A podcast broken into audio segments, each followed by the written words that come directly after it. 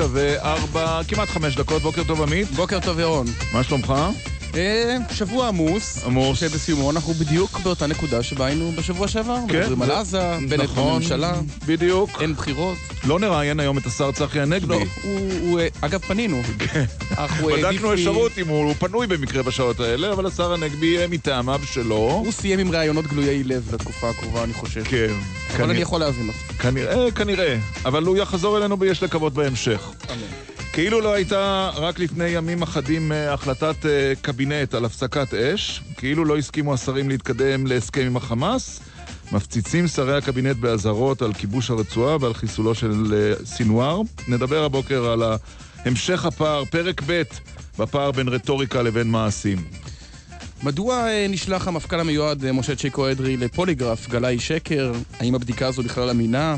אה, מה עושה הוועדה למינויים בכירים, והאם היא לא קצת הגזימה? נדבר עם השופט בדימוס יעקב טירקל שעמד בראש הוועדה עד לאחרונה.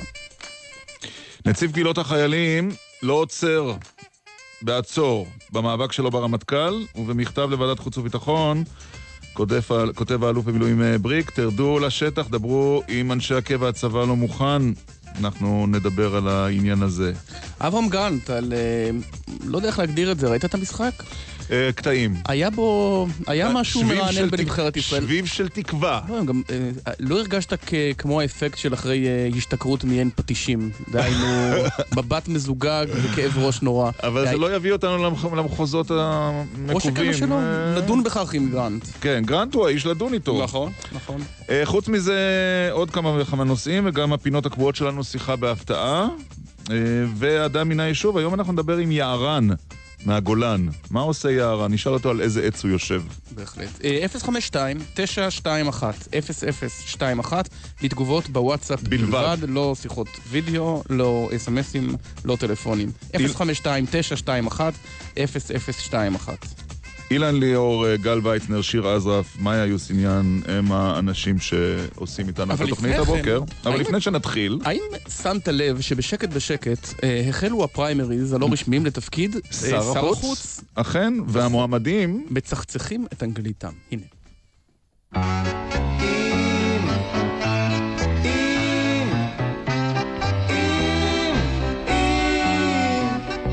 אם האהבה הייתה מדינה, אני הייתי שר החוץ. The pragmatic Arab states recognize Israel's capabilities in the security as well as civilian fields, and we should conduct a policy of normalization from a position of strength. לשטויות יקירה, ואל תשאלי אותי מה ללבוש, אני משאיר את זה לשר ההסברה. Israel is becoming more powerful economically, demographically, diplomatically, and even militarily. But we are becoming also more and more vulnerable.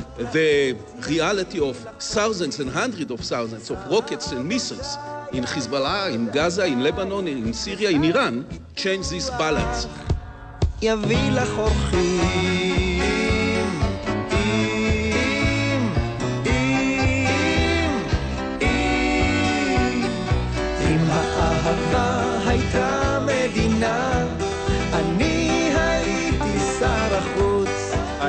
today to all those who support Israel and oppose discriminatory boycotts, they should cease using Airbnb and turn to other services. By the way, Booking.com is a great service. הבריאות תרחץ את ידייך, ושר השיכון לך בית יבנה. שר הביטחון ישמור עלייך, ושר הקליטה יקנא. כן. שר המסחר ימסחר חיוכייך, ושר החינוך יחנך אותך. כל ההקלטות, צריך לומר, של השרים המדוברים עם אה, כינוס הג'רוזלם פוסט שהתקיים אה, אתמול נכון. אה, בירושלים. מי להערכתך, עמית, יהיה שר החוץ בסופו של איך- דבר? איך אפשר לדעת? מתי יהיה שר החוץ? בשבוע הבא אומרים. זה כן. מחייב החלטת אה, אישור כנסת. 61 חברי כנסת, זה לא יהיה דבר קל במיוחד. לא יהיה דבר קל, כולם צריכים לבוא, בין אם הם מגיעים עם אינפוזיה או מגיעים בלעדיה, יצטרכו להצביע בעד מינויו של שר החוץ. יש לך הערכה מי זה יהיה? אני... אני מהמר על שטייניץ, אבל שטייניץ? איך אפשר לדעת? נראה לי שאתה אתה יודע שהרי גם לארדן וגם לכץ יש התחייבות אה, כתובה מתפוררת בכיסם. שניהם כתובה? אני חושב שאחד זה בעל פה. לארדן זה בכתב על תיק החוץ, ולישראל כץ זה שלא יהיה אף שר בכיר ממנו בליכוד, אם אה, אני לא נכון, טועה. אף שר בכיר ממנו. כן. אבל זה היה כל כך מזמן, אתה חושב ש... אמ, ההבטחות שמתקיימות, שהן עם הזמן הן מתפוגגות מעצם העובדה שחולף הזמן אולי. מאוד יכול להיות. אנחנו אגב מדברים ככה כי אנחנו מחכים אה, לשר יובל שטייניץ שיעלה על הקו, כן. אבל אה, הוא אה, איננו זמין. אולי בגלל הקליפ אתה חושב? לא. לא, אני מקווה לא, לא. לא, אני לא חושב, אני לא חושב ש... אה, כן, הנה הוא איתנו. בוקר טוב לשר יובל שטייניץ מהליכוד. שלום השר שטייניץ. בוקר טוב. בוקר טוב. אתה חבר קבינט, נכון השר שטייניץ? ודאי. מה לעשות? ולפני שבוע, עשרה ימים, הקבינט החליט על הפסקת אש, נכון? נכון, על דעת, דרך אגב, כל חברי הקבינט, ללא יוצא מן הכלל. אז איך אתה מסביר את הדברים האלה כשאנחנו שומעים חברי קבינט בכירים, השר ארדן כובש את הרצועה, השר גלנט מחסל את סינואר, והשר ישראל כץ פותח במערכה, הנה תזכורת. אין. Unfortunately, today we are closer than ever to doing this. Since the disastrous disengagement plan to being forced to recapture parts or all of the Gaza Strip. Let me say, to be clear and precise and accurate, let me say it in Hebrew. זמנו של יחיא סינואר קצוב. הוא לא יסיים את חייו בבית זקנים. The violence along the fence, the burning of fields, and the firing of hundreds of rockets at Israeli communities, we are now close to a no-choice war against Hamas in Gaza. תגובתך. טוב, אני לא דובר של אה, חבריי לקבינט. אתה מופתע מהם? להזכיר- לא, אבל אני רוצה להזכיר לך שהשתתפתי באותו כנס של הג'רוזלם פוסט אתמול בבוקר, אה, ואני אומר לך מה אמרתי. הסברתי את סדר העדיפויות. ואמרתי, דבר ראשון, מעל הכל, גם אם זה פחות בכותרות, זה המאמץ לפרק את תוכנית הגרעין של איראן. זאת הייתה ונשארה המשימה הראשונה במעלה בביטחון הלאומי שלנו. המשימה השנייה בחשיבותה, גם היא פחות בכותרות, זה בלימת הניסיון האיראני להקים בסיסי צבא ונוכחות צבאית איראנית בסוריה. בסוריה, ואני רוצה לומר לך, זו מערכה שאנחנו מובילים, שראש הממשלה מוביל כבר שלוש שנים, בהצלחה, האיראנים לא הצליחו להתבסס בצורה רצינית צבאית בסוריה.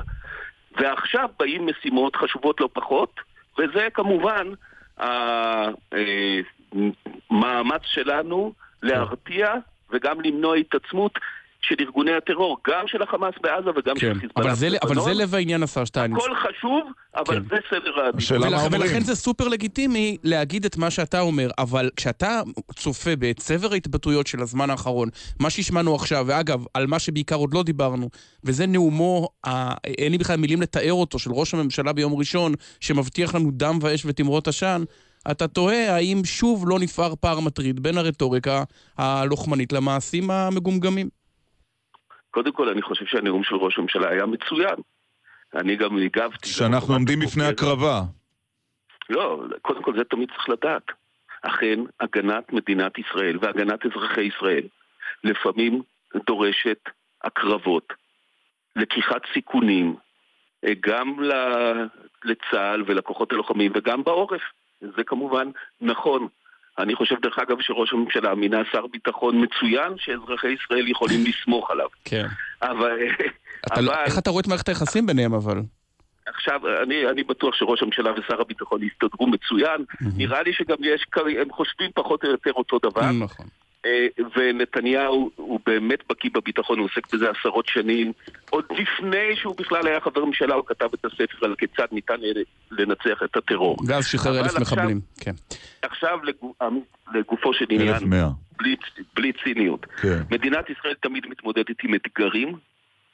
האתגרים בתקופה הזו הם באמת מבחינות מסוימות אולי אה, יותר גדולים או יותר משמעותיים מאשר בתקופות אחרות. אבל ההצהרות נבחנו, ההצהרות נבחנו אך לפני פחות משבועיים, השר שטייניץ, ובסופו של דבר ראינו שהמילים שנאמרות אינן חופפות החלטה, וייתכן מאוד שההחלטה, ראש הממשלה לקח סיכון, הלך נגד הבסיס הפוליטי שלו וקיבל החלטה שהוא לא מוביל למערכה מול עזה בשלב הזה. הפער הזה הוא הרי היה בלתי נתפס, ונדמה שלא לומדים לקח מהפער הזה. אתה יודע, ירון, נדמה לי שבאותו ערב, אחרי ההחלטה הזו, שהייתה החלטה לא פשוטה, אבל התקבלה פה אחד כי הנימוקים של צה"ל, של השב"כ, של המוסד, של הרמטכ"ל היו כל כך חזקים, שכל חברי הקבינט, כן. כולל המתפטרים למיניהם, כולם הסכימו שבשעה הזאת זה הדבר הנכון. המתפטרים אני רוצה- והמתבטאים, כולם הסכימו. אני, אני רוצה להזכיר לך ששנינו אה, במקרה נתקלנו זה בזה באולפן אה, של הטלוויזיה באותו לילה ואני אמרתי, הייתה ביקורת, הפגנות, אני אמרתי שאם אזרחי ישראל היו יודעים את הכל ראש הממשלה היה מקבל צל"ש אבל אתה לא מצפה... אבל- על הנחישות והרצינות מה- שבה הוא ניהל את זה הקבינט נכון, כל זה נכון, אבל... ואת המערכה הזאת. אז בבקשה, אז אפשר, אפשר, יש שתי אפשרויות בדיוק. או לדבר גבוהה ולעשות גבוהה, או לדבר מעט ולעשות מעט. אבל הפער המטריד הזה, שכל הזמן נפער, מעורר עוד מחשבה, השר שטייניץ. והיא שאין כאן רק סיפור ביטחוני. הרי הנאום של נתניהו בתחילת השבוע היה נאום אולי עם תוכן ביטחוני, אבל עם מטרה פוליטית ברורה. והנה, המשבר נפתר, והמצב הביטחוני... אפשר לחזור אפשר למצב, לח- כן, לחזור לשגרה. לאיומים? פיקוד העורף מודיע. טוב, אז אה, אתה יודע, אני גם לא אה, פרשן של נאומי ראש הממשלה, ואני אמרתי לך, אני חושב שהיה נאום מאוד מצוין, מאוד חזק ומאוד משכנע, אבל בנאום הזה אכן נראה לי שהיו שתי מטרות. אחת, להסביר עד כמה שאפשר, והאמת שאי אפשר עד הסוף, כי אתה לא יכול לחשוף את כל העובדות, את כל המודיעין, את כל התוכניות ואת כל מה שהולך לקרות, אבל להסביר בקווים כלליים מאוד את המצב הביטחוני, והשנייה שגם הצליחה, המטרה השנייה הייתה למנוע את פירוק הקואליציה. אה, למנוע את פירוק הקואליציה, כי כבר שמענו, אה, שר ביטחון אחד התפטר, אה, שר שני תבע לעצמו את תיק הביטחון בצורה אולטימטיבית. לדעתי שניהם שגו, והנאום של ראש הממשלה גם לדעתי הוביל במהלך קצר שמירת הקואליציה. אבל לו אתה היית נשאל, השר שטייניץ, וזה טוב למדינת ישראל. לו אתה היית נשאל, השר שטייניץ, היית- מציע לחבריך לא לנהל את הפריימריז בליכוד על גבם של אזרחי ישראל עם הרטוריקה המתלהמת? לו היית נשאל. כי אתה, אני אומר לך למה אני שואל אותך, כי אתה דווקא לא מתבטא באופן הזה, ואתה לא ידוע בדברי רהב, על פי מה שזכור לי. אני משתדל, אתה יודע, משתדל. אה, זו תמיד עצה טובה. אה, אה, בוא, בוא נאמר את זה כך, יש ראש ממשלה, יש קבינט ביטחוני מדיני, יש אחריות קולקטיבית לכל חברי הממשלה, ודאי לכל חברי הקבינט. ולכן אין מקום, אין מקום בממשל תקין לכך שחברי הקבינט רומזים או יוצרים את הרושם כאילו יש להם קו אחר או מדיניות שונה לחלוטין או הם חולקים על ההחלטות שהתקבלו או על מה שקורה. לזה אין מקום, אה, לא בתקופת בחירות וגם לא בימים כתיקונם. וכשאתה שומע את ההתבטאות, למשל, של השרה מירי רגב, שמדברת על, אה, על בני גנץ, עמית, ומזכירה... עמית, ומזכ... כן. אמרתי בתחילת הרעיון ששאלתם אותי על התבטאות של שרים אחרים. כן. אני לא דובר של חבריי השרים. אני מיודד ומעריך את אה, רוב חבריי לקבינט ולממשלה, רוב. אבל אוקיי. תשאל... תש... כן, אבל. אמירה כזו היא חריגה. אמירה כזו היא חריגה, השר שטייניץ. אין לך דעה עליה?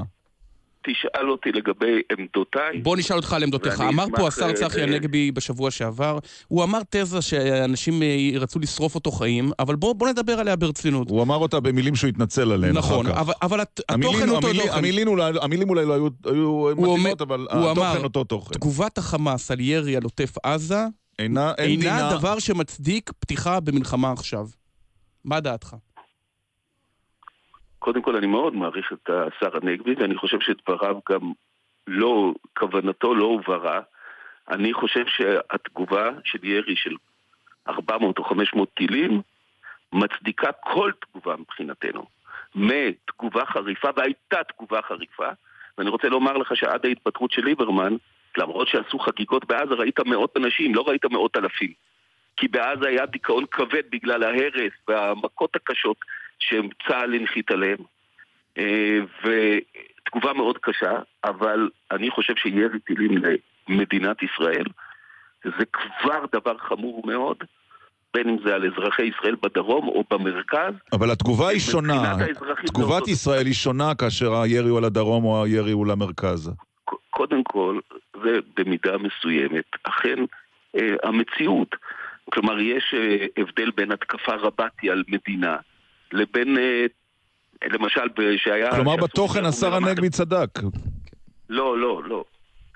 היו שני דברים שאני חושב שגם הוא הודה שהם היו מוטעים. האחד, ירי של מאות טילים זה לא תגובה מינורית.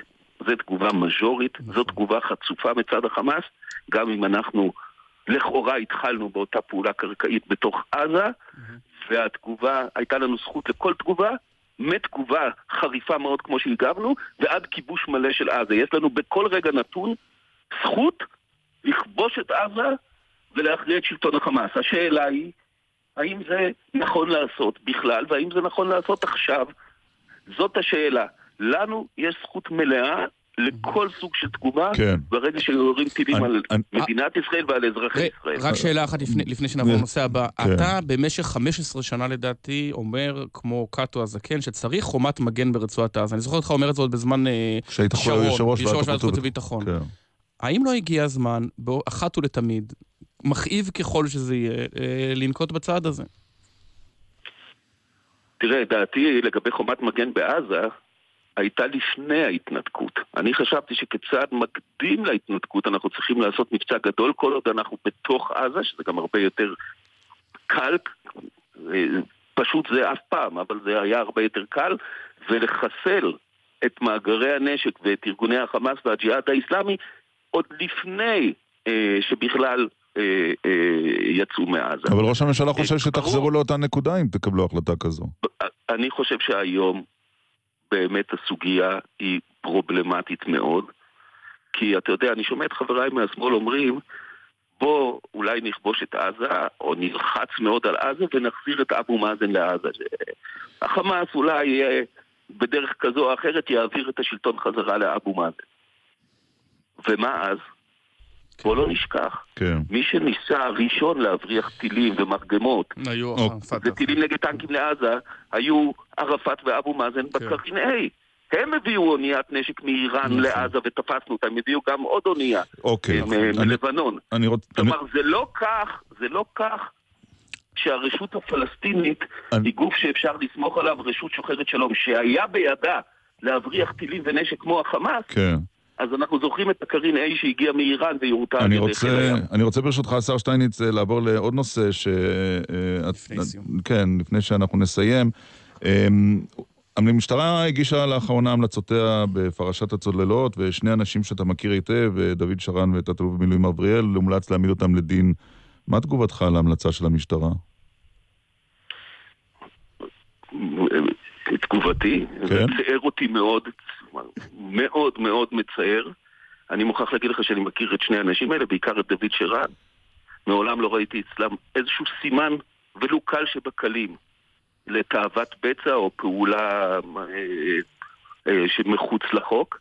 ובוא נראה מה ילד יום. אני נחכה ונראה מה ילד יום. זה כמובן, אה, זה כמובן, אה, היה לי קשה לשמוע את הדברים האלה. והדברים האלה גם נוגדים את ההיכרות שלי עם... אבל אתה לא תוקף את המשטרה, אתה סומך על המשטרה? אני סומך על כל גוף בישראל בערבון מוגבל, אה, גם על הצבא, גם על המשטרה. דרך אגב, זה מזכיר לי, שמעתי אה, שדיברתם גם על הדוח של האלוף בריק. כן. אני רוצה לומר לך, אני כמובן קראתי את זה כחבר הקבינט המדיני-ביטחוני. אני גם נפגשתי עם האלוף בריק. ההערות שלו נוגעות בעיקר למוכנות של, של כוחות המילואים של צבא היבשה, ואני חושב שעל הממשלה, על הקבינט, וגם על ועדת חוץ וביטחון ועל הצבא עצמו, להתייחס לדוח הזה ולהערות האלה ולבחון את הדברים אוקיי. ברצינות מלאה. זה היה שאלה יפה, אחרונה, זה היה יפה, יפה, המהלך הזה. אני- אני- אני שואל על הצוללות, אבל, אבל, ואתה... אמר, אבל אמר לך שהוא מצטער. ושאלה אחרונה, אפשר אותה גם באנגלית אם אתה רוצה. בכל האם שפה. אתה, האם אתה מתכונן לתפקיד אה, שר החוץ הבא? אתה יודע, גם את השאלה הזו נו. צריך להפנות למישהו אחר, לראש הממשלה. או ולא- לשר הביטחון. לא אליי. או לשר הביטחון. אפשר גם את שר הבריאות. ושר הבריאות, נכון. או שר הקליטה. שר הקליטה כנראה יכריע שם, זה הקול המכריע. אמ, השר יובל שטייניץ. אולי בשבוע הבא שר החוץ. אולי. אולי. תודה רבה לך. במידה ותמונה אתה מוזמן לשוב אלינו, בהחלט. השר שטייניץ. אני, אני מעריך את נדיבותכם. תודה רבה לך. תודה, השר יובל שטייניץ, חבר הקבינט הביטחוני. כן. איתנו עכשיו שניים? שניים, כן, האלוף במילואים גרשון הכהן, שלום לשעבר מפקד הגיס המטכ"לי, כן, שלום, בוקר טוב. והפרשן הצבאי של הארץ, עמוס הראל, עמוס שלום. בוקר טוב. האלוף הכהן, כשאנחנו שומעים את, אה, או קוראים את הדברים של יצחק אה, בריק שפורסמו אתמול על ידי אה, דפנה ליאל, למי אמור היש- הישראלי הממוצע להאמין? ל- לרמטכ"ל שאומר שהכל טוב והצבא מוכן כפי שלא היה מעולם, או למילים המצמררות האלה ממש שמעלות ניחוח יום כיפור באוזנינו, באפנו? נקודת המוצא שלי, אשרי אדם מפחד תמיד. כדאי תמיד לחיות בידיעה שהאדמה יכולה להישמט מתחת רגלינו. אבל אני מקבל בעניין הזה את הודעת דובר צה"ל, היא לקונית ובעניין הזה מדויקת. כי יש ועדה שעושה עבודה, אני לא יודע מה הם עושים בדיוק, אני גם אפגוש בשבוע הבא התייעצות, אה, הזמינו אותי, אבל תנו לעבודה לעשות את העבודה. הרמטכ"ל עשה דבר אה, מאוד אמיץ. הוא נתן לדבר הזה את כל המקום לבדיקה רצינית. ולכן אה, יש אה, אמירה רצינית של האלוף בריק. הרמטכ"ל לקח את העניין למקום שבוחן אותה, את הטענה של בריק. בואו נראה. אתה לא חושב שבריק מונע ממניעים אישיים, כי ניסו לקשור אותו לרב אלוף במילואים אחר, אהוד ברק לא, שמו. שטויות. שטויות. אני מכיר טוב את בריק, אה, הוא לא מריונטה של אף אחד, הוא איש ישר שאין למעלה ממנו. עמוס הראל, מה קורה כאן אה, במאבק הזה שמנהל אה, האלוף במילואים אה, בריק? לאן זה לוקח אותנו? מה אנחנו צריכים כאזרחים. כאזרחים שאינם מעורים בצבא להבין ממה שקורה? האם המילים שנאמרות הן עלולות, לה- אמורות להטריד אותנו מאוד? תשמע, קודם כל זה מאבק ארוך. אה, אני לא רוצה לפגוע ברגשות של עמית, אבל נחמד שגם חברת החדשות אה, נזכרה בסיפור הזה אחרי שלושה חודשים. כבר פגעת ברגשותיו. אני מבקש, תודה רבה לך עמוס הראל. אתה יכול. נ- נשוב אליך בעתיד, כן. בריק כתב אה, חמישה או שישה מסמכים כאלה, חלקם לפחות התפרסמו אצלנו בארץ כבר מאז הקיץ, הוא מנהל פה, אה, באמת יצא למאבק יחיד בעניין הזה. אני חושב כמו גרשון, אין סיבה שבעולם לפקפק אה, במניעים שלו, לא אהוד ברק מפעיל אותו. השרבוב הזה של ברק נועד בסך הכל לסכל התעניינות של נתניהו בסיפור. יש כאן טענות כבדות משקל. שנוגעות גם לתרבות הארגונית, גם לאופן שבו מטפלים בכוח אדם וגם למוכנות של צה"ל. האם הוא צודק בכל הדברים? כנראה שלא. אה, אכן מונתה ועדה, האלוף אבי מזרחי, הצטרף אליה גם אה, דורון אלמוג, אדם שקשה לערער על ה... גם על האובייקטיביות שלו. שברקורד של ה- ברקורד שלו בדיקות של לבנון השנייה, נכון? יש ברקורד של אלוף אלמוג אה, כמה וכמה בדיקות צה"ליות לא כל כך... כן, כן. אה, הוא בלי ספק זה שבסוף אה, גם הפיל את הבניין על אה, דן חלוץ אחרי מלחמת לבנון השנייה. אבל כאן קורה משהו מעניין, בריק ממשיך במאבק שלו, אה, שולח את המכתבים הללו. עם הוועדה עצמה הוא לא מוכן להיפגש. למה? לפחות נכון לשבוע הזה. מוזר. יש לו טענות גם על המינוי של מזרחי. ובאופן מוזר קצת גם על המינוי של אלמוג, שלפחות בצבא... מה, שהצבא מנסה למסמס את הבדיקה? זו הטענה שלו? בריק היה חשדן מההתחלה לגבי הבדיקה, והדרישה שלו, אני מזכיר לך, לפני חודש או חודשיים, במכתב הלפני האחרון שהוא שיגר, הייתה בכלל מינוי ועדה חיצונית בראשות שופט אה, בית משפט עליון. ברגע שהוא לא קיבל את זה, הוא מטיל ספק בעצם היכולת של צה"ל אה, אה, לטפל בעניין, וצריך גם להגיד, צה"ל טעה. בחודשים הראשונים והרמטכ"ל שגה באופן שבו הוא התייחס לבריק. זאת אומרת, העלבון האישי היה כל כך גדול, שלא היה אה, בכלל, לא הייתה שום אה, נכונות לדיון אה, על הסיפור הזה, באמת לדון לעומק בטענות שלו, אלא הדפו אותן בין השאר גם ב... ב- בכל מיני רמיזות על אה, מידת השליטה שלו בחומר. ושברק שלח אותו וכל מיני קונספירציות משונות, כן. אז אני, חושב שאת החלק הזה עברנו, אני חושב שהוועדה של אלמוג במזרחי... אבל מה ועדה אה, כזאת צפויה תכריע לעשות- בסוף, עמוס? מה בסוף תהיה השורה התחתונה שלה? אני חושב שהם לא ייכנסו לשאלה של בריק צודק או טועה, שזה מה שאתה רוצה לדעת וזה מה נכון. הממוצע רוצה לשמוע. אם אני מבין נכון, הם ינסו לסמן כיוונים ולא חסרים פערים, בעיקר במה שהזכיר גם השר שטייניץ, המוכנות של כוחות המילואים בצבא היבשה. יש פער גדול בין מה שנעשה בשנים האחרונות בצבא הסדיר לבין היכולת של כוחות המילואים. יסמנו שם דברים שצריכים אה, להשתפר ולהתעדכן באופן דחוף. זה יוגש בעצם כסוג של אה, המלצות לרמטכ"ל הנכנס אביב כוכבי. לא ייכנסו לאיזו התכתשות אישית עם אה, בריק שאומרת, צדקת פה אבל שגית שם. האלוף הכהן, רק לסיום שאלה, בריק בעצם אומר שצה"ל לא מוכן למלחמה, אבל השאלה שצריך כל אדם לשאול את עצמו זה, על איזו מלחמה מדובר בשנת 2018-2019? האם זאת מלחמה כמו ששת הימים ויום כיפור? לא. משהו שמזכיר את לבנון 2, אולי משהו מהאוויר? לא, לא, לא, אה, קודם כל, אה, זו אמירה לכולנו. אומרים, אה, אנחנו במצב יותר טוב, כי כבר אין מולנו צבאות של מדינות, צבאות סדירים, אלא רק ארגוני טרור. ממש להפך. מה שיצרו חיזבאללה וחמאס מולנו, בחסות אה, תמיכה איראנית, זה היגיון מלחמה חדש, רלוונטי מאוד, מאיים מאוד גם על התשתית הבסיסית של העורף, ומבחינה זאת אה, צה"ל נמצא היום באתגר שלא היה כדוגמתו. אה, כמובן, אה, 48 זה סיפור אחר, כל דבר הוא שלא כדוגמתו, אבל אנחנו נמצאים באתגר ייחודי מאוד, וצריך לבנות צבא שמתאים לזה, ובין היתר יש פה הרבה שאלות, לא רק על השאלה אם הצבא מוכן לזה והוא מתכונן לזה היטב. כן. אני רק אתמול הייתי יומיים בקורס מפקדי אוגדות, כאיש מילואים אה, לעזור. אנשים שלנו טובים ומתכוננים לזה. העניין הוא שיש אה, אתגרים חדשים ושאלות חדשות, כולל שאלה האם סדר הכוחות הוא מספיק גדול. כן. ואלה שאלות רבות. אנחנו מודים לכם, האלוף במילואים גרשון הכהן, הפרשן הצבאי של הארץ, אברהם שראל, תודה רבה. תודה לך. תודה.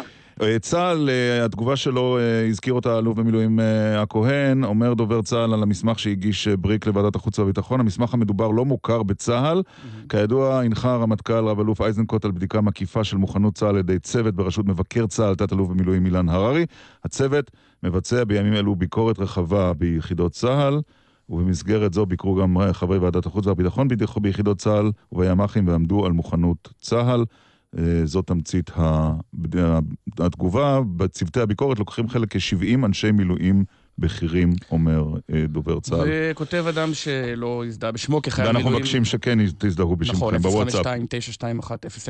052-921-0021. כחייל מילואים אני די מסכים עם האלוף בריק, יש המון בעיות עם החלק הטכני בצבא, כלי עבודה מיושנים, אין חיילים, חוסר בחלקי חילוף.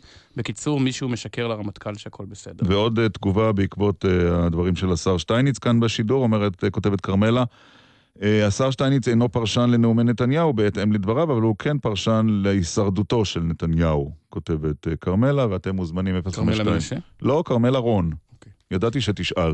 052-921-0021, התגובות רק בוואטסאפ, לא במסרונים רגילים, בבקשה. זמרירים ומיד אה, חוזרים.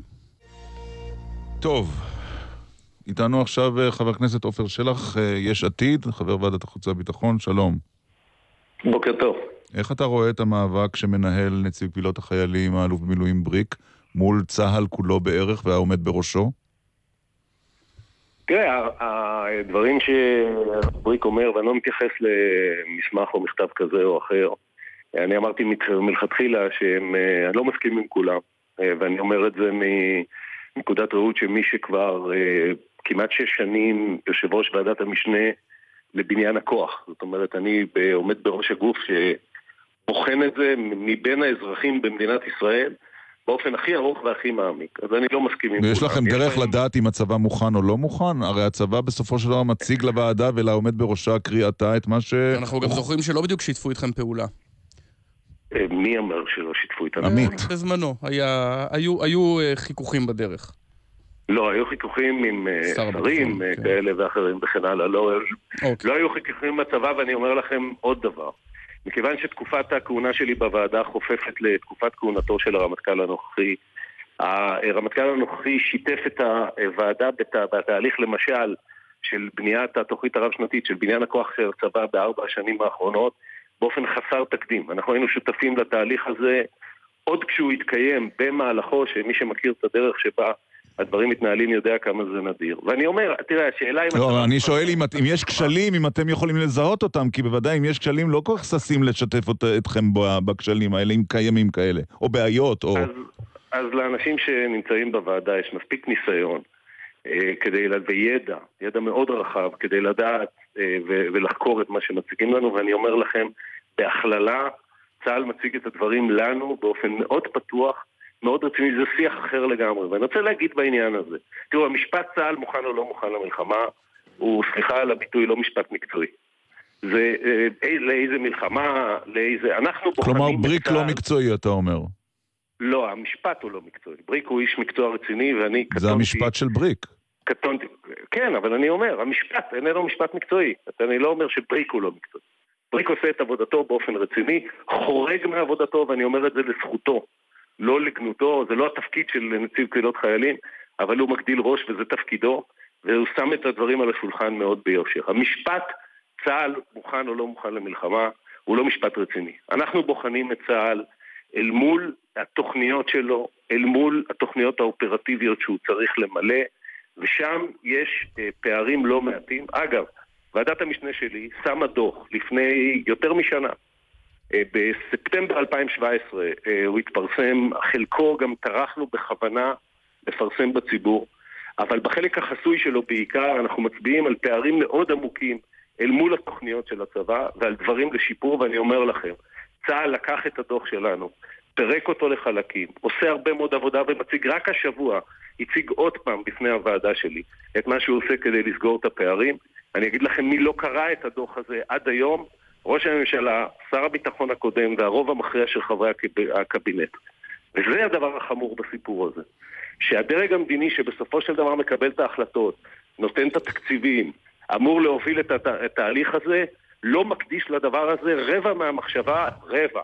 אם לצטט את מירי רגב, שליש מהמחשבה שאנחנו מקדישים לזה כחברי כנסת. אני, אני, אני מקשיב לך, אה, חבר הכנסת אה, עופר שלח, אה, ותוהה, היום הקואליציה התייצבה ל-61 ואתם מובילים את האופוזיציה.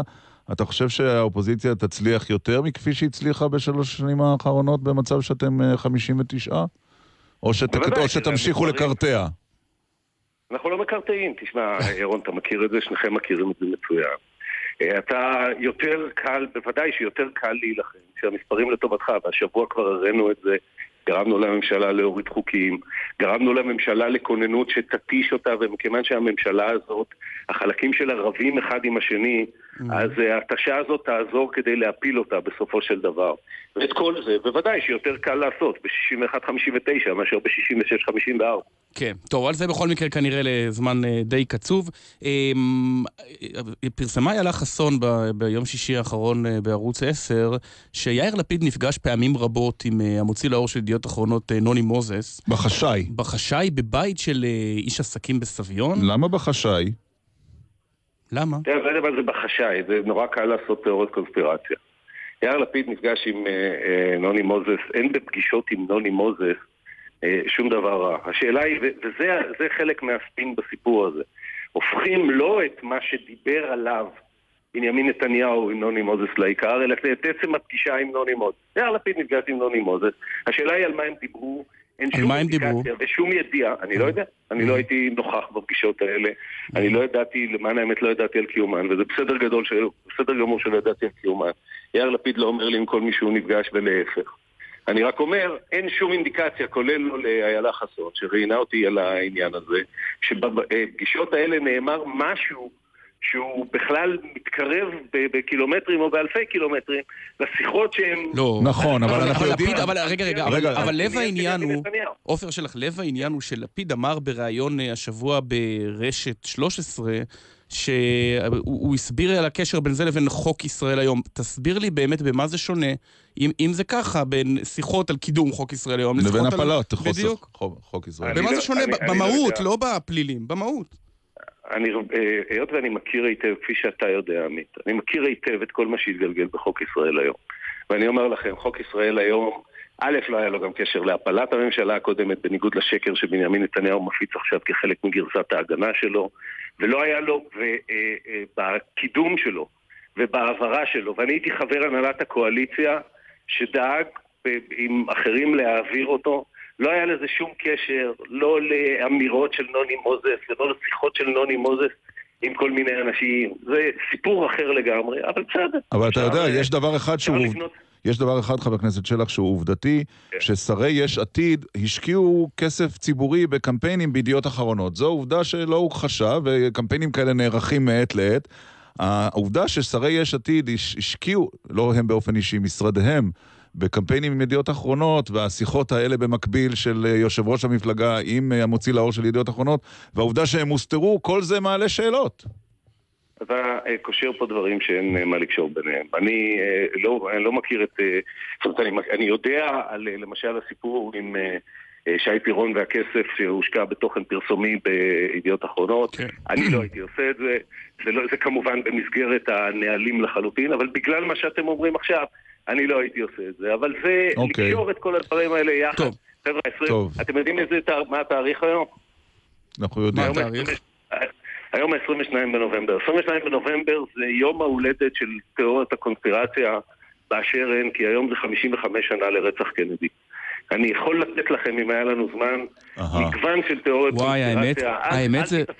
כן, האמת זה שווה בכל מקרה. כבר ניהלנו פעם שיחה שווה, בנושא שווה, אחרת. שווה, תא- תאמין אני לי. רוצה עוד אלה שאלה... הדברים המלהיבים, רק... אני רוצה כן, עוד שאלה. פוליטית, אה, ברשותך. אה, אתם מתחילים אה, ל- לרקום קשרים פוליטיים עם אביגדור ליברמן, אני מת- מתרשם לפי כמות הצילומים שמשחררים של לפיד וליברמן בשבוע החולף. הוא בן הברית החדש? הוא האח החדש? מה- והם, מה, ספר לי, ירון. אני- אני בניית ציר, לקראת- שיאיר ציר, לפיד ואביגדור ליברמן אכלו- צהריים במזנון? מה? מה לנו לפני- יותר אה, ציר פוליטי מזה? מאה אחוז. לא, הוא גם לא יאמר עליו, לא- גם לא לא- הוא גם לא מרבה לבקר אותו. לפני אה, אה, זמן קצר, כמה ימים, אני לא זוכר בדיוק, לפני התפטרותו של אביגדור ליברמן, אה, עבדכם שמדבר איתכם עכשיו, תקף אותו Mm, על זה שהוא לא מתפטר, אחרי שחודשים הוא אומר אוקיי. שהוא, אה, אה, הממשלה לא מבצעת את המדיניות שהוא רוצה והוא לא מתפטר. אז אז היינו בפסח אוקיי. עם אביגדור ליברמן. ומה חשבת על התחקיר של. המקור אצל רביב דרוקר וברוך קרא השבוע בערוץ 10 בעניינו של אמנר ליברמן?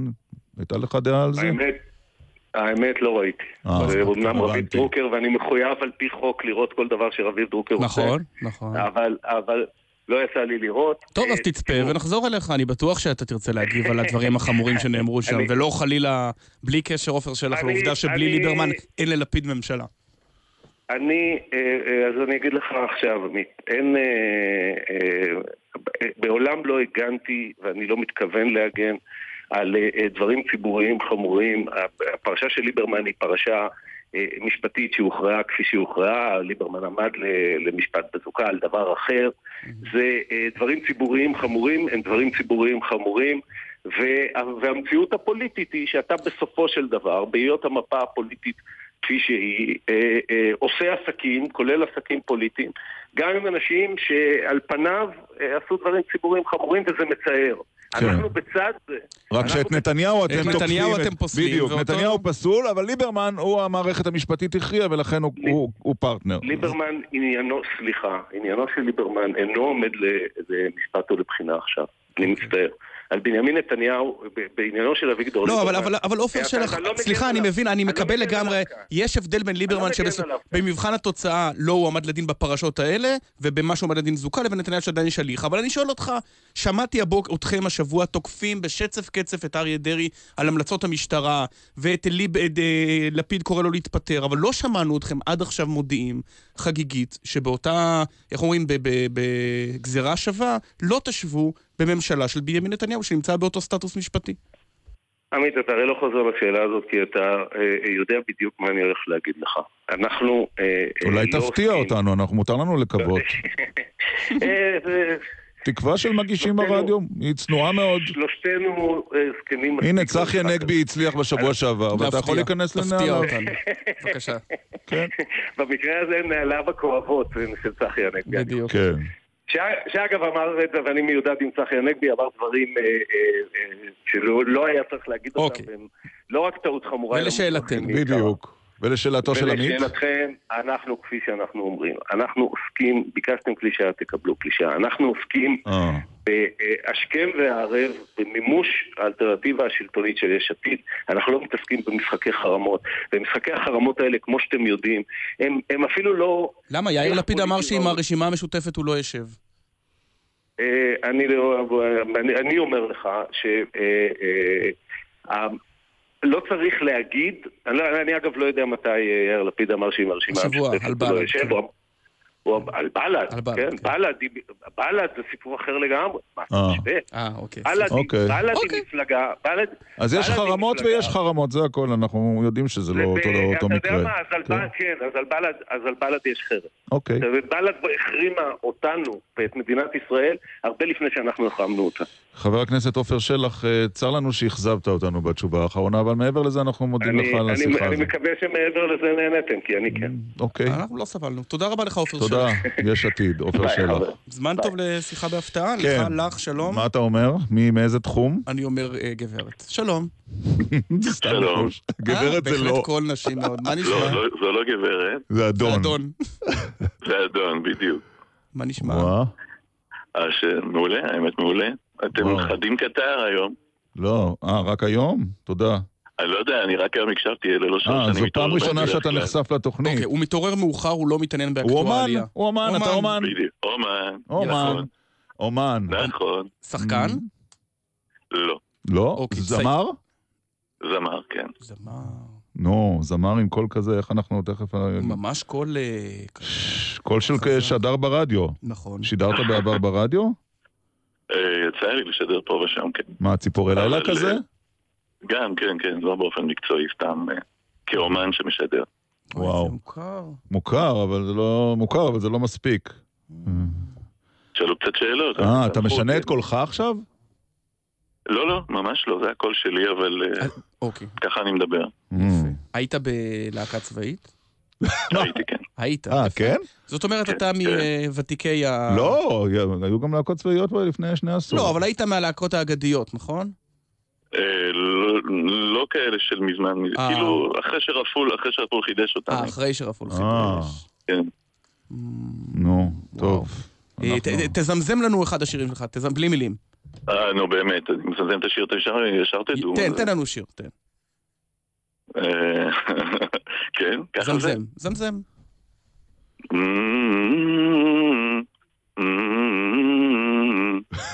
נה נה נה נה נה נה נה כל הכוכבים. כן. בדיוק, ארבע. עמית מוזיקלי. מאוד. נכון. נו. טוב. אבל לא ברח לנו השם. קוראים לי דוד, קוראים לי דוד. אה, דוד אור. אתה יודע למה נקלעתי לזה, שאני אומר זה יזהר אשדוד. לא, אבל היה לנו כבר זירה אשדוד. ואת הלהקה הצבאית לא ידעתי שהיית. הייתי, הייתי בפיקוד מרכז, כן. וואלה, אבל הכל, תסלח לי, אבל אל תעלב, הקול שלך מאוד שונה, מאוד שונה כשאתה שר. תלוי איזה שירים, כן, אבל גם וגם, זה פשוט דיאפוזון כזה רחב שאני... טוב, תכף אנחנו נשמע אותך ואנחנו נחדד את ההבדל ב... תכף נכוון אחד השירים. את השיר שזמזמת נראה לי. מה שמו של השיר? שזה שזמזמתי נקרא כל הכוכבים, אבל... אה, שיש גם שיר חדש. מה שתחליטו. ראיתי את הסיכום של 25 שנה לגלגלצ, נכנסת לאחד השירים המובילים, או שלא היית... נראה לך... אתה לא מכיר את המאבק של דוד אור בגלגלצ. זו הייתה שאלה מכשילה. לדעתי אני מקום שלושת אלפים בערך. אבל למה? תסביר למה. הרי אתה לא יכול לטעון לאפליה על רקע, בוא נגיד, הדתי, כי השירים שלך הם לא בגרוב המזרחי זה, ולמה? לא יודע, תשאל את מי שאחראי לזה, אני לא יודע למה. לא, אבל... יש קריטריונים שלא, לא, אני לא מכיר אותם, אבל אני, אני עושה את שלי, אבל תודה להם, אני רק יכול לומר לך שגם... גם מקום שלושת אלפים בגלגלצ עדיין עובד ומופיע ובועט ומקליט. איך, איך אתה מסביר אבל את... אני אשאל אחרת, איך אתה מסביר את הפופולריות העצומה של גלגלצ לאורך כל כך הרבה שנים? יש לך הסבר לפופולריות ולהצלחה של התחנה? ברור, ברור. קודם כל הרבה אנשים... קודם כל נתחיל בזה שלדעתי השיטה הזאת שנקראת פלייליסט, היא... עוד יחקרו אותה בעתיד. היא הרסה... היא הרסה... המון מוזיקאים והמון מוזיקה מדהימה בארץ, אבל זה לא משנה, זה משהו, זה כאילו... היא לא הומצאה בארץ, אתה יודע, היא הובאה על ידי אלדד קובלנץ בשעתו כן, שעשה את זה עכשיו בכל התחנות, לא רק, שזה אנשים עדיין לא יודעים, אבל גם לזה התוודעו שעוד מעט, שגם בגימל וגם כל מקום אחר יש פלייליסט. כן. אה, זה, זה, נולד, זה נולד בארצות שבהן הייתה אפשרות של אלף תחנות או שלוש מאות תחנות או לא יודע כמה. אה. לא במדינה קטנה שיש בה תחנה אחת. זאת אומרת, אתה אומר, בארצות הברית אתה. רוצה תחנת אינדי רוק, זה, אתה הולך לשם, אבל בדיוק. יש לך תמיד אתה- אלטרנטיבות. אבל- בדיוק, אתה רוצה לשמוע את פרנק סינטרה, אתה, יש לך תחנה שאתה יודע שאתה תשמע את פרנק סינטרה, אתה רוצה לשמוע את, אה, לא יודע מה, מישהו מכוכב נולד, אז יש לך תחנה שאתה אבל הן פחות כוכב פופולריות. ראה את התחנות אני שמשדרות לא- משדרות מוזיקה לא ים. תוך- ים תיכונית, הן פחות פופולריות מגלגלצ. אני, קודם כל, כי גלגלצ אנשים מרגישים שזה, מציגים את עצמם כמוזיקה של ישראל. נו. ברגע שאתה בא, זה כמו שערוץ 2 אה, לשעבר, או כזה, אומר, החדשות של ישראל, אנחנו של ישראל. וידיעות קרא לעצמו העיתון של המדינה. ושנים רבות זה הצליח לו. אוקיי. עכשיו תגיד, אז... אז- רוב השנים זה הצליח לו, עד שהכל נפתר. אבל אני לא מנסה להבין, אני מנסה? להבין... אתה לא חושב לא, תחנה אבל- טובה? אבל שנייה, זה לא... רגע, אני חושב שהתחנה הייתה טובה יותר בעברה, אני חושב שהתחנה מאוד התקלקלה, אבל זה עדיין לא עניין של טוב או רע. אני חושב שברגע שאתה, ברגע שאתה שם אה, צנזורה על שיר, שאתה... אתה פשוט, ברגע ששיר לא נכנס לפלייליסט הוא לעולם לא יושמע שם. ברגע ששיר לעולם לא יושמע, זו צנזורה על אומנות. ושירים זה לא רבים נכון של שלא מושמע שיר שלו בפלייליסט. לא, אבל אני ח... אבל- השאלה היא, בוא, בוא נדבר רגע בכנות, מה זה לא, לא נכון שלא מושמע? ברור שזה נכון. פעם במאה שנה, שיר אתה של- אומר. כן. באיזה תוכנית לילה איזוטרית שמגיש מתעקש. אז זאת אומרת, כן. אם, אם הוועדה לא החליטה להכניס, היא לא תכניס עכשיו. אבל דוד, דוד, אני חייב לשאול, פרסומות. אבל בוא נשים את גלגלצ שנייה בצד.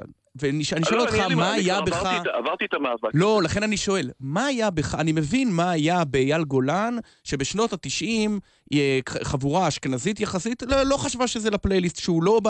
איך אומרים? בקנון הישראלי. מה היה בך שהם לא, שלא רצו לשים אותך? עם מה נאבקת? אה, אני גם, אני, אני חושב שאני, אה, במוזיקה שלי ובדברים שאני, אני גם לא, לא ממש מיינסטרימי. כאילו, יש כל מיני דברים שאני כן מחפש ייחודים, הן מבחינה מוזיקלית, הן מבחינה ווקאלית, מבחינה קולית. אה, יש לי הרבה מאוד שירים שהם יותר, מה שנקרא, פופים, אבל אנשים פחות מתייחסים אליהם, כמו שאתם עכשיו כמעט ולא זיהיתם, כי קטלגו אותי כמשהו יותר קלאסי. למרות שעוד מתחילת דרכי ממש, לפני שהמציאו את המילה הזאת בכלל מוזיקת עולם, נכון. אני כבר עשיתי אותה, כן? עם כל השמיים, או עם שמור על העולם ילד, או עם שירים אחרים שבהם. אבל השירים האלה לא היו פופולריים בגלגלצ? תשמור- על העולם ילד, לא היה פופולרי בגלגלצ? אני בטוח שכן. רגע, רגע, רגע, קודם כל לא היה גלגלצ, אז בוא אה, נתחיל עם זה. אוקיי. נכון. אה, אז הם היו פופולריים לא בגלגלצ, אהה. כי כל, כי היו, כי היו אה, מגישים שבחרו את השירים האלה, אם זה היה דורי בן זאב או מרב מיכאלי, או כל מי שהגיש אז בגלי צה"ל, Mm. שאהבו ופרגנו והשמיעו. כאשר אין היום בחירה לאף אחד, זאת אומרת, יכול להיות שהשיר החדש שלי עכשיו הוא מקסים ומהמם, אבל אם עורך שמאוד אוהב אותו לא יכול להשמיע אותו, עדיין. השיר, זה עדיין לא נכון מושמע. גם היום? זה עדיין נכון גם היום? מה מה זאת אומרת? היום לא. אף עורך לא יכול להשמיע. Mm. אף עורך לא יכול להשמיע שיר שלא נבחר בישיבת הפלייליסט. לא, אבל זו- עכשיו, זאת השאלה. השאלה היא כמה היום, בעולם? של היום, חשוב בכלל שאתה תיכנס לפלייליסט כלשהו. אמיר בניון למשל הצליח למרות הפלייליסט, לדוגמה. אה, וקודם כל, מה זה הצליח? הצליח? מה, תסביר לי. באיזה בחינה הצליח? כאילו, עם הופעות וכאלה, גם אני מחשיב את עצמי אמן נכון, מצליח. נכון. מאוד. אני מופיע, אני מופיע לפחות כאמיר. לכן ו- בעידן הנוכחי לא חייבים את גלגלצ. חייבים את גלגלצ, ולו רק בגלל העובדה שלא, הקהל ש, של האינטרנט הוא לא קהל, אה, קהל שנכנס ליוטיוב וכאלה, הוא לא קהל ש... אה, בוא נאמר, של כל הזמרים. כן. יש, יש זמרים שהקהל שלהם הוא בני 30 ובני 40 ובני נכון. 50, ולא ואלה פחות. נכנסים ל... ורק עכשיו נגיד, רק נגיד, דוד, חשוב לנו להגיד שלא באנו, אתה יודע, אה, אנחנו מבינים שיש לך מופע השקה של האלבום החדש, אנחנו שומעים ב- ב-. באוג- ברקע ממנו בשישה במרץ. במרץ. הכל כן. טוב. ואנחנו שומעים אתם כבר את השיר החדש, יכולים- אתם תגידי יכולים לדבר לי. איתי על זה כמה שאתם רוצים, בכיף, אני, יש לי הרבה תשובות, מי ששואל יקבל אותן. תודה רבה. שיהיה בהצלחה בכל מקרה, אני גם אתן לך. דוד ורק נגיד דאור. לך שכותב אה, מאזין לא יכול במצב ששיר יפה שמקבל עשרה מיליון צפיות ביוטיוב לא נכנס לפלייליסט בגל"צ. טוב, הגידי לי, לא. זה שמו של השיר שאנחנו שומעים עכשיו שלך, דוד דאור. בהצלחה רבה באלבום החדש. תודה גם לכם. להתראות. טוב, לא זיהינו בגלל הפער בין טוב. הקול לא נורא. גם מותר פעם לא לזהות. אה, רק... אה, תכף- טוב, תכף ו- אנחנו חוזרים. אה, אח- תשדירים וחסויות? אחרי החדשות גם תגובה של שי פירון, אוקיי. ועוד ועוד. תגידי לי, מתי ישטוף הגשם הראשון?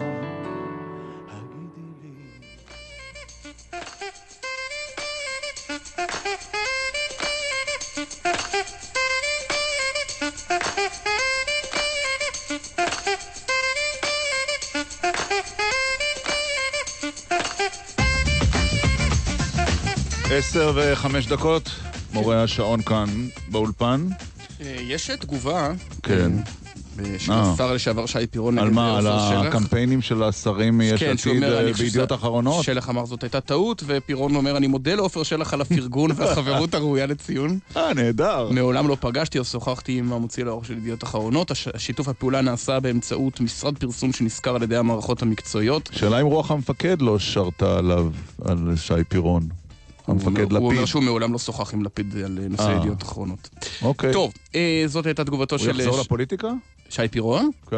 יש לי תחושה שלא ביש עתיד. Mm. לא נראה לי, אבל שהוא יחזור. אמ, אה, השבוע כן. אמ, הייתה המלצת משטרה... בין היתר הדברים שקרו השבוע, משבר כן, ממשלתי. שבוע רגוע, כן, בסך הכל. פרישה, לא פרישה. אז היה אירוע אה, אי שם אה, לפני יומיים, שבו החליטה, המליצה המשטרה להעמיד לדין את השר אריה דרעי. שוב המליצה להעמיד לדין את דרעי. נכון, לא בעבירת השוחד, נכון. שבה תהיה החלה החקירה, העלמות מס, מרמה, הפרת אמונים, וזאת הזדמנות טובה לדבר עם אה, אדם שהיה בצד השני הרבה שנים, עורך הדין אורי קורב, בוקר טוב לך. בוקר אור לכם. לשעבר מנהל מחלקה הפלילית בפרקליטות, והתובע במשפטו של אהוד אולמרט, צריך אה, להזכיר עם מישהו ששכח. בוקר טוב. אני לא שכחתי. יפה. בוקר גם, אור. גם הוא לא שכח. אה, כשראית את המלצות המשטרה, אה, מה חשבת? ההר הוליד הר, ההר הוליד עכבר, משהו באמצע? בהתחשב בעובדה ששוחד אין בהמלצות. עבירת שוחד. אבל כשהייתי המלצות המשטרה, האמת שחשבתי הרבה דברים. קודם כל, חשבתי על זה שהריון של פיל לוקח 22 חודש, אבל המלצות משטרה בחקירה שמתחילה במרץ, לפעמים מגיעות כמעט אחרי שלוש שנים. שזה בעיה בפני עצמה. אני גם יכול להגיד, כשאמרתם מה חשבת, בדרך כלל המלצות המשטרה לא מעוררות הרבה מחשבה, במובן הבא ש... מהרבה מאוד סיבות יש בהם תמיד משהו צפוי. אנחנו לא, לא מצפים שאחרי רעיון כזה ארוך יודיעו על לידה שקטה. אז אה, זה, בזה נפתח. מה שמאוד בולט בהמלצות המשטרה זה שיצאו לדרך עם תרמיל אה, מלא חשדות. בסופו של דבר, אה, הקשר בין ההמלצות ובין החשדות שאיתן יצאו לדרך הוא מקרי בהחלט. וזאת נקודה למחשבה בפני עצמה. זאת אומרת שאם היית בפרקליטות היום, יכול להיות שלא היית מקבל את המלצות המשטרה עם האוזן שלי מספיק חדה כדי לשמוע את הדברים שלך עכשיו, אורי קורב. תראה, אני לא יודע לומר לך, כי אני, אה, אני מכיר חלק ממה שיש שם, אני לא יכול להיכנס כרגע למה ואיך, אבל לי איזה נגיעה, זה כמובן גילוי נאות, אבל באופן כללי אני חי ממה שיש בעיתונים. אבל השאלה אם הייתי מקבל או לא מקבל את ההמלצות, אנחנו יודעים שהפרקליטות הרבה מאוד פעמים לא מקבלת את ההמלצות של המשטרה. לא, אבל אתה אומר, אבל, אה, אבל, אבל אתה אומר משהו יותר מורכב מזה. אתה אומר, בעצם משטרה שיצאה לדרך בכל רעש גדול, כמעט לא סביר שהיא תסיים את זה בלי כלום. זה מה שאתה אומר. ולכן הוא, אתה אומר, אל תתרגשו אפילו מההמלצות ש, שנכללות שם. קודם כל אנחנו יודעים סטטיסטית שני דברים. ברוב התיקים מהסוג הזה, שנמשכים כל כך הרבה שנים, המלצות המשטרה הן להעמיד לדין. אנחנו רואים את זה בפיירברג, אם אני לא טועה, ובעוד הרבה מאוד תיקים שאנחנו נראה מה יהיה איתם, וזה כמעט לא קורה שחקירה מתמשכת כל כך הרבה שנים, ואז אומרים, טוב, אנחנו רוצים לסגור את התיק. עכשיו, זה לא קורה מהרבה מאוד סיבות, אה, ואחת מהן, אגב, היא שהמשטרה לפ- לפעמים רואה את עצמה כמי שמחויבת, אה, במרכאות, אומרים, יכולות לדחוף את הפרקליטות ולתת לה איזה כוח מניע מאחורה, זה גם קורה ב... בתת מודע או במודע אפילו. אבל אתה רומז כאן למניע. אתה רומז, עורך דין קורב, למניע זר. זאת אומרת, אנחנו כל כך הרבה זמן לא- חוקרים, אנחנו כל כך הרבה זמן חוקרים, לא יכול להיות שאחרי כל כך הרבה שנים אנחנו נגיד, טוב, אה, אנחנו ממליצים לסגור את התיק. זה לא... אני לא, אני לא, לא כאן למניע זר, אני אומר בצורה פשוטה שהרבה מאוד פעמים, כמו בכל דבר, אנשים מתאהבים במה שהם עושים. וקשה להם אה, מאוד, אה, ואם הם חושבים שצריך להגיע למקום מסוים, מכוונות נכונות וטובות, כן? אני לא אומר שיש להם כל איזה אג'נדה, אבל הרבה מאוד פעמים אתה חושד במשהו, חושב במשהו, אז אתה מנסה לבסס ולהוכיח אותו. וצריך לזכור גם שהמשטרה יודעת שכשהיא... אה, אה, תארו לכם מה, מה יקרה אם המשטרה תמליץ, אה, תאמר אני לא יודעת, או שהיא תאמר אני ממליצה לסגור, אז היא מבינה שברגע זה היא אה, אה, קבעה את גורל התיק. הדבר אתה- הזה גם יושב שם ברקע של הדברים. אבל אתה יודע, לב העניין, אורי קורב, זה אולי יותר קשור לצד של הנאשמים או חשודים. עומדת השאלה הפ- הפסיכולוגית המדהימה, שאומרת, האם אריה דרעי, האיש שכבר ישב בכלא, ש... שירד מאיגרא רמא לבירא עמיקתא וטיפס שוב לאיגרא רמא, הוא שוב ייפול, הוא... הוא זה הוא... לא נתפס. זה, זה, ממש, זה ממש דבר דמיוני. תראה, בעניין הזה, קודם כל, אנחנו יודעים שהדמיון אה, שהמציאות עולה על כל דמיון. אבל זה נכון, יש בזה משהו דמיוני, ואני חושב שאם מסתכלים מהצד על ההתנהלות של אריה דרעי, אני כאזרח אה, שעוקב אחריה, היא נראית דווקא התנהלות אה, בכל ה... כשבודקים אותה בפרמטרים רגילים, לא, לא צולל כרגע לתוך התיק הזה, היא נראית אה, מדודה, היא נראית זהירה, זה לא שאנחנו יכולים היום להצביע בניגוד לכל מיני שרים אחרים ולא חסרות דוגמאות, שעושים, אה, שהולכים על הקצה, הולכים על הגבול ומתנהלים באופן שיכולת להגיד, רגע, זה מעורר אה, שאלות מכל מיני סוגים. אנחנו לא רואים את הדבר הזה אצלו, אז מה, מה אנחנו כן רואים? שאחרי חקירה מאוד ארוכה, נקלענו לסוג של uh, המלצות שהן, uh, נקרא לזה, נתונות לפרשנות uh, במידה לא מבוטלת, ולכן אני חושב שההחלטה פה לא תהיה החלטה קלה לפרקליטות, כי סוג העבירות של הלבנת הון ו- ומס וכולי, קודם כל הן עבירות שהן כולן בעצם נוראות מאותו מקור. אם אתה גודע את המקור, הן כולן נופלות. זה לא הלבנת הון בפרשה אחת, מס בפרשה אחרת וכולי. זה בעצם זרקת כמו אבן לתוך מים, ויש גלים, הם כולם אותה אבן. הוצאת את מקור ה... המקור הדתי אחד ואתה מבטל את כל העבירות. אתה רואה אבל, אתה רואה אבל אפשרות סבירה שהיועץ המשפטי יחליט בסופו של דבר לסגור את התיק הזה? האמת היא שאם אני צריך להמר על תיקים מהצד, בתיק הזה אני בהחלט רואה אפשרות סבירה, בגלל שכמו שאמרתי, הדבר הזה הוא עבירות מס, ובעבירות מס אה, הקטע של ה...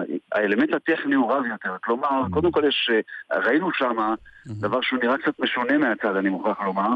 אה, באחד המקומות ראינו שהם מתייחסים לרישום דירה על שם בן משפחה כעבירה של העלמת מס. אתה אומר, לפי זה צריך להקים, אה, לגדר את מדינת ישראל פשוט ולשים כמה צוערים מסביב. אז נכון, הייתי, הייתי אומר שצריך תמיד לזכור שלא כל תכנון מס הוא העלמת מס, ואני בכל הכבוד חושב שכמעט בכל מקרה שאפשר להעלות על הדעת רישום דירה על שם של לא, בן... אבל סלח לי, אבל, סלח לי, אה, אורי קורן. אבל, אבל אה, בהקשר ההוא של עבירת מרמה, מק- אדם מקבל הלוואה, תסלח לי, אולי יכול להיות ש- שאצלנו זה קצת אחרת. נהוג להחזיר. אדם, אדם מקבל 200 אלף שקל, הוא לא שוכח. לא, לא מחזיר, אומר שהוא שכח, ואז אה, מקבל החלטה שנוגעת לאותו איש עסקים.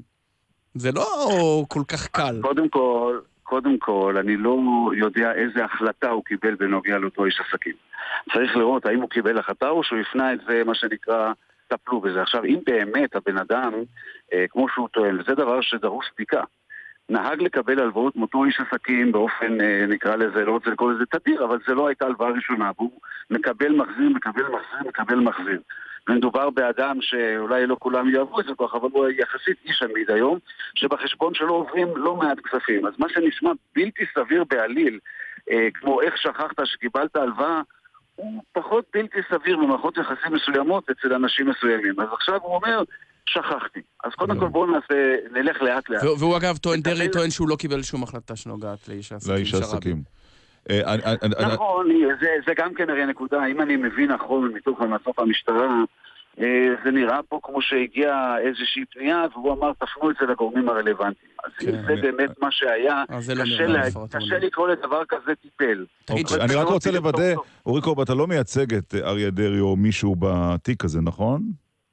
לא, אני לא מייצג את אריה דרעי, ואמרתי שהייתה לי, אוקיי. אה, יש לי נגיעה קלה לאיזושהי זווית כאן שאני לא יכול להתייחס אליה, אבל היא באמת אה, נותנת לי מה שנקרא... בחקירה, כשעוד היית- כשעוד היית. בתפקידך, כשעוד היית בתפקידך.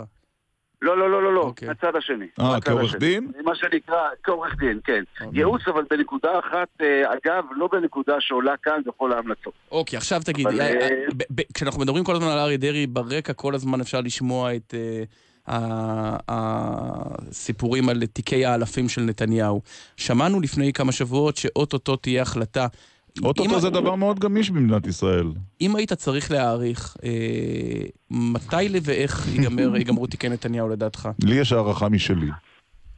טוב, אני... אה, אה, את האיך בוודאי אה, לא יכול להעריך, בגלל שאני הייתי מעורב בהם, כזכור או שלא כזכור לכם, ולכן אני מתי? מנוע מלתת הערכות, בטח בשלב הזה. לגבי המתי, אנחנו שמענו שמתקיימות עכשיו ישיבות, אני אה, שמעתי את זה ככה קצת בחדשות, ואני גם מאמין שהעובדה שהמשטרה כבר בסיבוב שני העבירה כרגע את ההחלטות, גורמת לפרקליטות אה, אה, אה, כמעט בוודאות לעבוד במרץ, בגלל שהיא לא יכולה להרשות לעצמה אה, למשוך את הדבר הזה עוד. לכן אני מעריך שהדבר הזה הוא עניין של... אה, אני לא רוצה להיתפס, אתה יודע. לא נורא. אה, לא רוצה, מעשה מנכ"ל מה שנקרא, אבל אה, משטרה, אבל נראה לי שמדובר במספר חודשים ספורים. אה, נגיד עד מרץ. כשלושה... אני מעריך שההמלצה ליועץ תהיה עד מרץ, אולי אפילו קודם.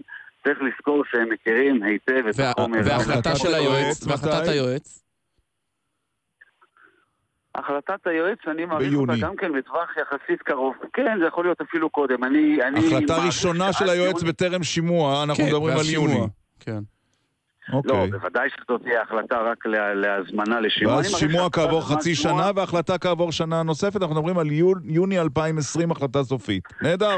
טוב, אלה לוחות- אלה לוחות זמנים. מצוין. שאני חושב שיהיו, לא, האמת שאני מקווה ומאמין שהם יהיו קצרים יותר, ולו אוקיי. בגלל משך הזמן שאחר החקירה. אני עכשיו. רוצה להעריך כאן שערב החלטת היועץ תיתכן עוד בקשת השלמה קטנה למשטרה. אה, אבל, אבל אמרת משהו יותר מעניין, אה, עורך דין קורב, שיכול להיות ש... אתה יודע מה, אני אחדד את זה. האם תחדד. יכול להיות שהיועץ המשפטי לממשלה ייקח את כל התיקים האלה ויסגור אותם, או שהאפשרות הזאת כבר לא קיימת? ולו רק בגלל שלאור כל המשאבים שהושקעו וכולי, אז כבר אי אפשר לסגור, רכבת יצאה מהתחנה. גם אצל אביגדור ליברמן אה, נסגר אגב התיק אחרי הרבה שנים על ידי היועץ המשפטי ויינשטיין, אחרי שהרבה רכבות. יצאו. לכן אני, לכן אני אומר שקודם כל, הכל יכול לקרות, כן? אני לא מתייחס כרגע, אני, אני עובר כרגע למישור תיאורטי, וגם יותר קל לענות על השאלה הזאת, כי יש פרשה 4000. אמרתי, אני לא רוצה להתייחס ל-1000-2000, אבל ודאי שהכל יכול להיות, וזה שהשקיעו משאבים, כאן אה, יגידו לך שבצדק. שצריכים להיות מאוד מאוד זהירים, והושקעו כאן משאבים כמו בכל חקירה, אבל בהבדל מה... מקודם התייחסתי להמלצות משטרה, ואמרתי שעל פי רוב הלידות הן לא שקטות. אה, אנחנו יודעים שאצל הפרקליטות המצב הוא שונה, אנחנו יודעים שהרבה מאוד תיקים בסופו של דבר, אה, למרות המלצות משטרה, נסגרים, והפרקליטות אה, בוחנת את הדברים באופן, הייתי מרשה לעצמי לומר כפול. גם יותר מקצועיים מהמשטרה, בכל זאת אה, אמונה על הדבר הזה, וגם... אה, ו... בוא נסתפק בזה יותר מקצועי טוב. אה, מבחינת הסיכויים של המדע לדין. יש לי רושם שעד יוני 2020 אנחנו נשוב ונשוחח אולי בעתיד פה. יש לנו מספיק אה, זמן. אני אשמח תמיד לשוחח איתכם. תודה, עורך הדין אורי קוב, אה, לשעבר מנהל המחלקה הפלילית בפרקליטות, תודה. תודה לכם. סימנת לך את. יוני 20, אה, 2020? אה, זה סימנו בעוד שנה. זה בעוד שנה והרבה חודשים. שנה ושבעה חודשים. תראה מה זה, לוח הזמנים באמת, זה בלתי, זה לא נגמר. לא. תראה, תחשוב על חקירת דרעי שהכילה כחקירה סמויה לפני שלוש שנים. והיא הייתה הרבה יותר הגלויה פשוטה לפני שנתיים לכאורה. ושבעה חודשים, ורק עכשיו הסתיימה חקירת המשטרה. כן, אז... טוב. זה ילווה אותנו, יהיו באמצע בחירות, ותורכב ממשלה, וזה עוד יימשך. כן. כמה זמן נשאר ליועץ המשפטי עד סוף כהונתו? 2022. נו, יש עוד זמן. 2022. יש עוד זמן. כן. טוב, פרשה אחרת שגם היא התגלגלה לפתחנו השבוע בין שלל האירועים שקרו בשבוע צפוף זה, היא המינוי של המפכ"ל הבא וההחלטה של הוועדה למינויים בכירים, שניצב בדימוס אדרי יצטרך לעבור אה, בדיקה בגלאי אה, שקר. אנחנו אומרים עכשיו בוקר טוב לשופט בדימוס אה, יעקב טירקל, לשעבר ראש הוועדה למינוי בכירים ושופט בית המשפט העליון. בוקר טוב. בוקר טוב. לשעבר ראש הוועדה למינויים בכירים בשירות המדינה. נכון. ההחלטה של יורשך בתפקיד אה, לחייב את אה, המפכ"ל הבא בפוליגרף, נראית לך סבירה או הגזמה? אני אגיד לך, היא נראית לי בסדר גמור בגלל זה שכל האחרים עברו בדיקת פוליגרף, ואני חושב שזה ראוי שכולם יעמדו כאילו על קו שווה. כי המפכ"ל לא הנוכחי, המפכ"ל היוצא, לא לא עבר. תראה, זה בכל זאת, זה לא אותו דבר. הבחור הזה, כפי שאני, המועמד האדרי, כפי שאני מבין, אה, הוא ממש אה, אה, עבר לתפקיד אחר סמוך מאוד להפעלה של ההוראה הזו. זה נראה לי בסדר. אבל אתה יודע, הרי... לעצם, אני פה רק, אני רוצה רק פה להעיר לעצם העניין. כן. זה לא אומר כלום על מה שאני חושב על פוליגרף. אני כתבתי לפני כמה עשרות שנים פסק דין שמסתייג ממשקלו של לא- פוליגרף. לא סתם, זה- לא אבל סתם זה מסתייג. סיפור אחר. שהוא לא קביל. אבל זה לב העניין. פוליגרף הוא דבר לא קביל. איך נהייתה בדיקה לא קבילה, שבתי משפט מסרבים לקבל אותה כראיה? איך היא הפכה לדבר שבגללו מפכ"ל יכול להתמנות או לא להתמנות? אני לא אומר שבגלל זה הוא יוכל להתמנות או לא להתמנות, כפי שאני מבין, הוועדה החליטה שהוא יעבור פוליגרף, כמו כולם. בסדר, אז אה, זה נראה לי בהחלט. אבל לא, אבל- לא נראה אבל- לך, אבל השופט, השופט טירקל, לא נראה לך שאם הבדיקה תעלה חשדות, או שהוא לא יעבור את הבדיקה הזו בגלאי אה, שקר, הוא לא יתמנה למפכ"ל. זה יפסול אותו. יודע, הוועדה, הוועדה תצטרך להחליט. כן. טוב, תראה, אה, השופט טירקל, הבעיה העיקרית עם הפוליגרף הזה, או יותר נכון עם הדרישה של הוועדה, היא שהיא דרישה שאין לה אח ורע.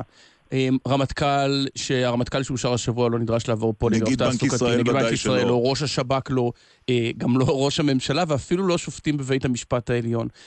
האם ההחלטה הזאת לא מבטאת משהו יותר עמוק, והוא התערבות של ועדת המינויים בתחומים שהם פשוט לא לה? תראה, אני לא, זה לא נראה לי שזה כך. אה, כמו שאמרתי, אה, לדעתי, אני כאן מוצא את עצמי מפרש את הוועדה. אה, לדעתי הכוונה הייתה רק להעמיד אותו כאילו על קו אחד עם יתר המועמדים. זה הכל. זה, אני, ואני חוזר ומדגיש, זה רגע. ללא קשר להסתייגויות. אבל רגע, אבל אתה- אבל אתה מה לא- זה יתר המועמדים? הרי הוצג בסופ... בסופו של דבר, השופט טירקל, רק מועמד אחד. הוועדה הרי התעקשה שיוצג בפניה מועמד אחד, אז אין, מבחינתה אין עוד מועמדים. הרי באותה מידה יכלו לה... להחליט שהאדם הנכון ביותר, נניח, הוא אה, אה, סגן ראש השב"כ או בכיר במוסד, ואז הוא לא היה עובר פוליגרף. אה, כן, אתה צודק. כי גם לא מבקשים לעבור מאף מועמד אחר בשום תחום אחר אה, בדיקה כזו. נכון, אה, אני חושב שגם בצדק, אבל אה, זה סיפור אחר.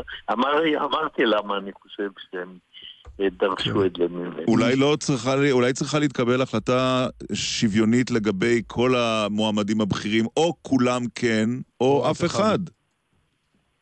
טוב, לפי דעתי לא, בגלל שכמו שאמרתי לך כאן ברעיון הזה, יותר מפעם אני מסתייג מערכה וממשקלה של בדיקה כזו, ולא הייתי מחייב. אה, טוב, יפה. אבל פה זה יצא, מה שיצא. אבל אתה רואה, רגע, אתה אבל כן. אתה רואה, אתה רואה אבל אפשרות ש... אה, והבדיקה שלו היא לא 100% נקייה, ובכל זאת אה, ניצב בדימוס אדרי מתמנה למפכ"ל. אתה רואה תסריט כזה? אינני יודע. זה אוקיי. הוועדה תצטרך לשקול במכלול הבנתי. ו- ועדת המינויים הזו היא ועדה אה, חדשית יחסה, יח, יחסית חדשה בנוף שלנו, אה, ואנחנו שומעים בשבועות, בחודשים האחרונים, קריאות לבטל אותה.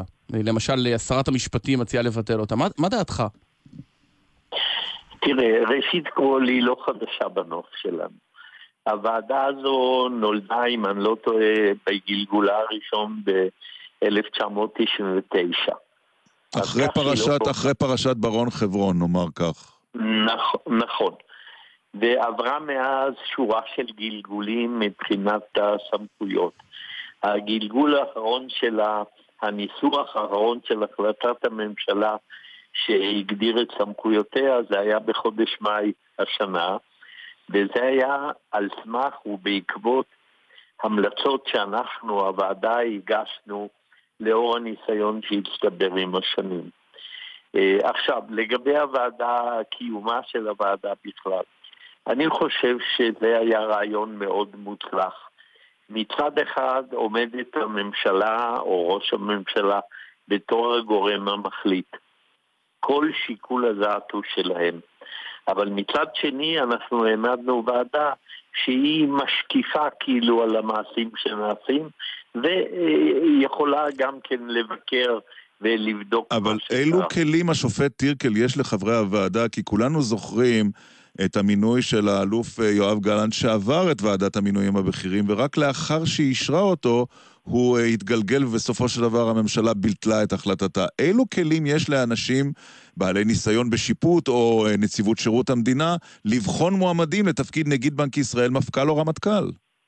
כן, אז תשמע, אה, אני לא אגיד שזה מושלם, אבל ראשית כל, אם הזכרת, וטוב שהזכרת את פרשת גלנט, הציבור קיבל בעניין גלנט תמונה מסולפת לחלוטין, וכל ההליכים נשתבשו לחלוטין אה, בזכותו, במרכאות, של מי שהיה אז מבקר המדינה. גלנט עבר את כל ההליכים, ואנחנו עשינו בדיקות גם מעבר לסמכותנו. אישרנו את הכל. ואז נזכר פתאום, אחרי שהכל אושר, אחרי שהממשלה אישרה את המינוי של גלנט, נזכר מבקר המדינה שיש בידו איזשהו חומר. והוא הודיע ליועץ המשפטי לממשלה שיש בידו חומר. אבל בסופו של, אה. בסופו של דבר השאלה היא אילו כלים יש לכם, או לחברי הוועדה הנוכחית, כדי לבחון אם צ'יקו אדרי הוא מתאים למפכ"ל או לא מתאים למפכ"ל, אחרי שהוא נבחר אז אנחנו- על ידי השר הממונה גלעד ארדן.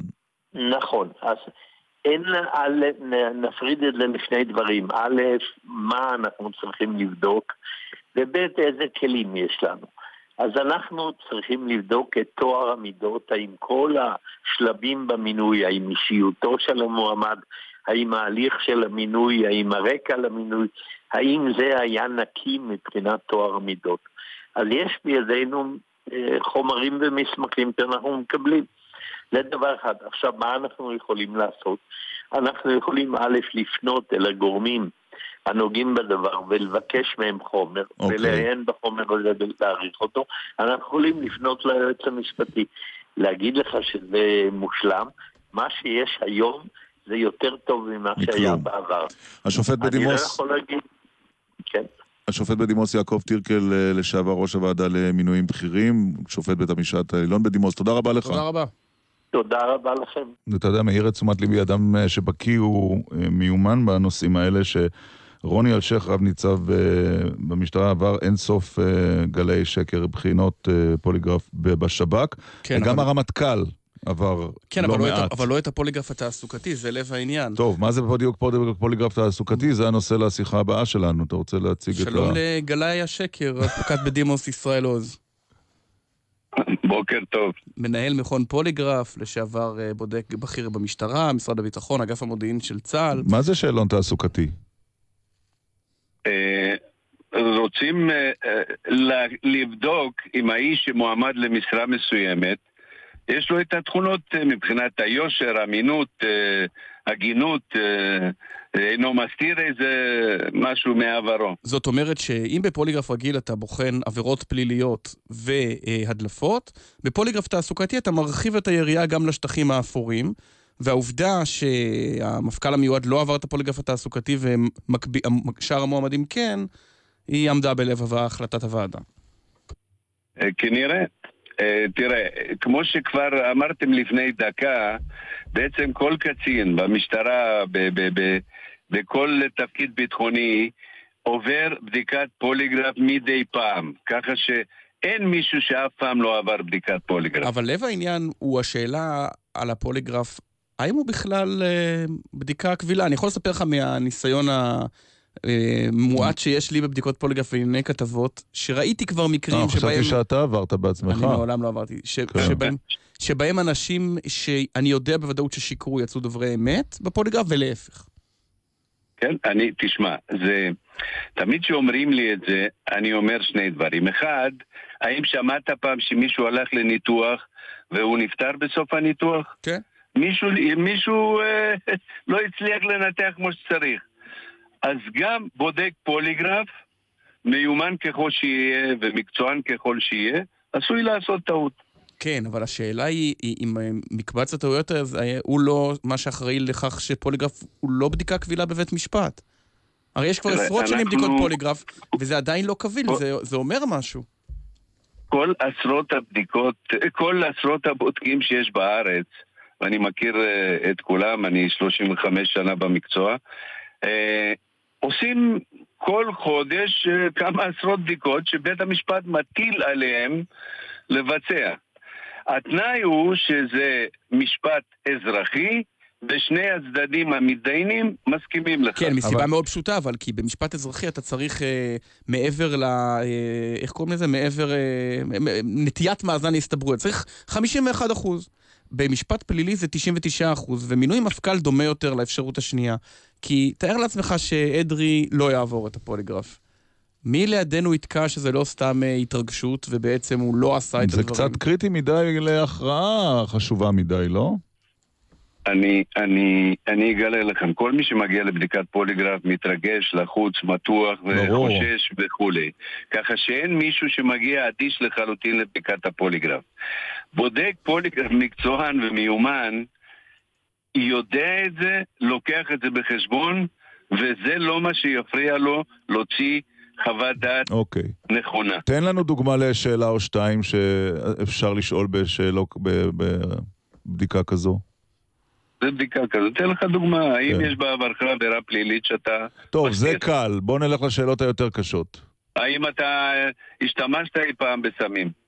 אוקיי. סמים אסורים, כמובן. אוקיי, עכשיו תגיד, מה עם יחסים, מה עם אה, יחסים אה, אישיים של אה, המועמד? גם שואלים? אה, תראה, כל, כל, אפשר לשאול כל דבר שהוא, צריך לבקש ממזמין הבדיקה מה אתה רוצה לדעת בסוף הבדיקה. לא, זכור לי במעורפל שאפשר לשאול אה, מספר מוגבל של שאלות, שתיים, שלוש, יש ארבע. מס- כן. אבל אה, אז פוליגרף מספר- תעסוקתי של אלשיר שמעביר אותם, אם אני לא טועה, עשרות שאלות, אז מה זה, צריך לבוא עשרים פעם? יש, קודם כל, קודם כל, אה, עמית, אה, יש כמה סוגי שיטות בדיקה. בתעסוקתי אפשר לשאול רשימה של אה, הרבה יותר משלוש-ארבע שאלות, ואחר כך אה, מפצלים את זה, ואפשר לעשות את זה בשניים, שלוש סטים, אה, דברים כאלו. לא חייבים אה, בבת אחת ויכול לשאול את מועמד לבקש בדיקה נוספת או בדיקה חוזרת? או שברגע שעשית, אבוד. חוזרת, בדיקה חוזרת או בדיקה נוספת מבקשים אה, כשהאיש יוצא דובר שקר. לא פגשתי מישהו שיצא דובר אמת וביקש ב- ברור. בדיקה. אבל אני מדבר על מישהו שיוצא באיזושהי שאלה, הוא אומר, "אה, אני רוצה עוד בדיקה, אני רוצה מכשיר אחר, אה. אני רוצה, רוצה לבדוק עוד פעם. עושים את זה? בודק אחר. בודק אתה- אתה אחר, יכול- כן? כן, כן, כן, לא, לא, זה, זה מוצדק, אתה יודע. בסך הכל המקצוע הזה זה לא מתמטיקה ולא אה, אה, אה, אה, פיזיקה. זה, זה משהו שקשור לבני אדם, וכל כל מקצוע שקשור לבני אדם לא יכול להיות במאה אחוז מדויק. וכשאתה... אבל, כן, כן, כן. אה, אבל אה, אה, אני יודע שבתוך המערכות הביטחוניות, שמישהו יוצא דובר שקר, ראשית מבררים מה הסיבה באותה נקודה שהוא יצא דובר שקר. אני מניח שאף אחד לא יוצא דובר שקר בכל השאלות, אבל אה, מבררים את הנקודה. אתה עצמך עברת פעם בדיקה כזו? במסגרת ההכשרה? כן. פוליגרף אוהב, אה, פוליגרפאי אוהב פוליגרפים? תשמע, אה, אני, אני צריך לשאול, זה רופא שעומד להיות מנותח על ידי חבר שלו, איך הוא מרגיש, אתה חושב? Mm, אז זה אותו דבר, אתה אומר. מה- כשהוא יודע בדיוק מה הסכנות ומה היתרונות ומי זה אה, ויצאת המנתח. יצאת דובר אמת? אה, כן, בטח. אה, מעולה. כמה אנשים, אני. תגיד, ישראל עוז, כמה אנשים אה, עברו תחת ידיך במהלך השנים? אה, עשרות, עשרות אלפים. עשרות אלפים. איזה אחוז מהם יצא דובר שקר? בדרך, תראה, אני אגיד לך את הסטטיסטיקה המקובלת, וגם אצלי אה, בטח לא שונה, 70 אחוז דוברי אמת, 30 אחוז דוברי שקר. וואו, כן, אבל זאת, אש... אבל זאת אשליה, אה. כי, כי הרי רוב ה... ברוב 30%. האנשים... לא, רוב הסכסוכים לא מגיעים כי כולם דוברי אמת, אז זה אומר שמספר השקרנים באוכלוסייה הוא יחסית קטן. לא דיברתי על האוכלוסייה, אלה שנבדקים. נכון. אלה. שנבדקים, לא כל האוכלוסייה. לא כל לא האנשים. זה נראה לי בדיקה לא סימפטית. לא, לא. לא הייתי רוצה להתנסות. הבדיקה היא בדיקה מאוד לא נעימה. או, תודה. חשבתי שזה הייתי אומר את זה. כמה זה עולה? אגב? כמה זה עולה? אלף שקל עדיין? משהו כזה? 1,100 אם אני לא טועה. זה קודם כל תלוי, אה, זה, זה תלוי כמה בדיקות אתה עושה בבת אחת לאותו גוף. אה, משהו כזה, לא, לא היית רחוק. אה, אני זכרתי 1,100. אה, טוב, אה, תודה רב על ההבהרות האלה, רב פקד בדימוס ישראל. בבקשה, שיהיה לכם, אני, אני מאחל אה, לאותו אה, מועמד להיות מפכ"ל, שיעבור את הבדיקה כמו שצריך. כן, אכן כן. או בכל אופן, שהבודק יעשה את העבודה בצורה מוצלחת ויוציא אותו מה שהוא באמת. אגב, זה בודק של המשטרה או בודק חיצוני למשטרה? אה, אני מאמין שזה בודק של המשטרה. טוב, אוקיי. נמתין במתח לתוצאות. או, או שייתנו את זה ל, ל, שותפים שלנו מש"ב. אגב, עוד שאלה אחת קטנה ששואל מאזין, איך מרמים את המכונה? יש שיטות, נכון? בוא תלמד אותנו. אה, תראה, קודם כל, יש אה, אפשרות, ואני נתקלתי אה, לעיתים רחוקות, בכל זאת, אה, אה, יש אפשרות שבאים אנשים נבדקים ומנסים ל- ל- לקלקל, להפריע. אה, אתה אומר לו לשבת בשקט, לא להזיז כלום, לא ידיים, לא רגליים, והוא מזיז איזה אצבע. ככה אנשים מנסים אה, להפריע לבדיקת הפוליגרף. אי אפשר לרמות את המכשיר. תראה, בבדיקת פוליגרף יש שלושה... עובדה שהוא לא שלושה- קביל. אי אפשר, אי אפשר, אבל עובדה שהוא לא קביל בבתי משפט. הוא לא, אה, תראה, אה, אה, גם, גם, אתה יודע, טביעות אצבע שעל סמך זה אנשים יושבים בבית סוהר, לקח 50 שנה עד שמרגע שמצאו שזה, שזה משהו מדויק, עד שקיבלו את זה בבית המשפט. היום אם טביעת האצבע שלך נמצאת באירוע של אה, פריצה, אתה הלכת לבית. סוהר. טוב, אם יש אנשים אבל שמשכנעים את עצמם שזו האמת המוחלטת למרות שהיא לא נכונה, אז הם יצאו דברי אמת. אני מכיר כמה אתה- פוליטיקאים כאלה. ברור. לא, לא, פה, פה אתה צודק לחלוטין. הוא בטוח שזו מישהו- האמת. טוב, זה לא בודק את המציאות, זה בודק את האדם. ברור. כן. ב- אם- זה בדיוק, זה, הבדיקה היא סובייקטיבית. אם אני אקח מישהו שיושב בבית חולים אה, גאה, והוא משוכנע שהוא נפוליאון, ואני אשאל אותו, הוא יגיד כן ויצא דובר אמת. יפה. תודה, רב ברור. פקד בדימוס אה, ישראל עוז, שלא נצטרך את הדברים שלא האלה. נדע. שלא נדע מה שנאמר. לא, לא, בדיוק. מי שמגיע אליי לא כל כך עושה את זה מהנאה. הבנתי. תודה רבה לך. להתראות. אבל- גם לכם, תודה. אחרי, אה, רגע, היו אה, שתי תגובות שרציתי לקרוא, או שלוש, בעניין אה, דרעי. איפה התגובות לשידור? הנה, כתב, אה, סוף סוף מישהו עולה, ל... כותב מוטי, סוף סוף על הדברים של אה, עורך הדין קורב, סוף סוף עולה מישהו לשידור, הוא מצנן את ההתלהמות נגד אריה דרעי, נדיר וכל הכבוד. ועוד כותב דודי בוואטסאפ שלנו, אני יודע שזה נשמע, נשמע קונספירטיבי, אבל למרות שאני אשכנזי, אני מאמין לתיאוריה של אבישי בן חיים, שמחפשים בכל מחיר את דרעי, ואני רחוק מאוד מלהצביע ש"ס, כותב דודי, 052-921. 0021. אה, זמרירים, חסויות, ואז על עוגמת הנפש אה, של נבחרת ישראל. כן, אה. עם שביב התקווה שנלווה לזה. נכון. מיד. יפה. כן. זמן טוב להגיד שלום ליורם ארבל. שלום, בוקר טוב. לא שוחחנו אה, כמה עידן חודשים. מאז כן, ה- מאז מאז המונדיאל, נכון? נכון. גם לא דיברנו כל כך על ספורט מאז המונדיאל, לכן לא שוחחנו. תגיד, יש לך אוקיי. איך- יש לך איך לנחם אותנו? אה, אנא נחם. נחם. פרט והסבר נח- ונחם. האמת שאין לי כל כך הרבה ניחומים. אה, תשמע, אה, לא צריך להתנחם כל כך. אני חושב שכל מי שעיניו בראשו ומכיר את הכדורגל הישראלי, אה, לא צריך להיות מופתע כל כך. אה, פעם היינו אומרים ששלוש-שתיים בסקוטלנד זו תוצאה אדירה. היום, אתה יודע, אנחנו מפתחים ציפיות. אז למה אנחנו מפתחים אותם, יורם ארבל? כי ככה אנחנו העם היהודי, אנחנו מפתחים אה, ציפיות, מנצחים שני משחקים וכבר, אה, אתה יודע, האופוריה חוגגת. וכשזה מגיע לרגע האמת, אנחנו כושלים, למרות שאתה יודע מה, ב- בימים כתיקונם, שלוש-שתיים אה, בהמפטון פארק, זה לא כזה כישלון גדול. בעיקר אבל הדרך זה- הייתה, הדרך הייתה מעודדת. שער אה, יוזמה, אחר כך... אה, נכון, כן. נכון, נתנו נכון. פייט. נכון, אה, אה, תראה, אה, כולם אומרים, ואני לא אחדש כלום, שיש כנראה רוח חדשה בנבחרת, וזה לזכותו של המאמן והמנהל המקצועי. אבל עם רוח לבד, אתה יודע, מה צריך. לקרות כדי שנצליח פעם? אה, מה שצריך לקרות זה שקודם כל, אה, ואני בטוח ש, ש, שאנשי המקצוע יודעים את זה יותר טוב ממני, אבל אין להם פתרונות כל כך.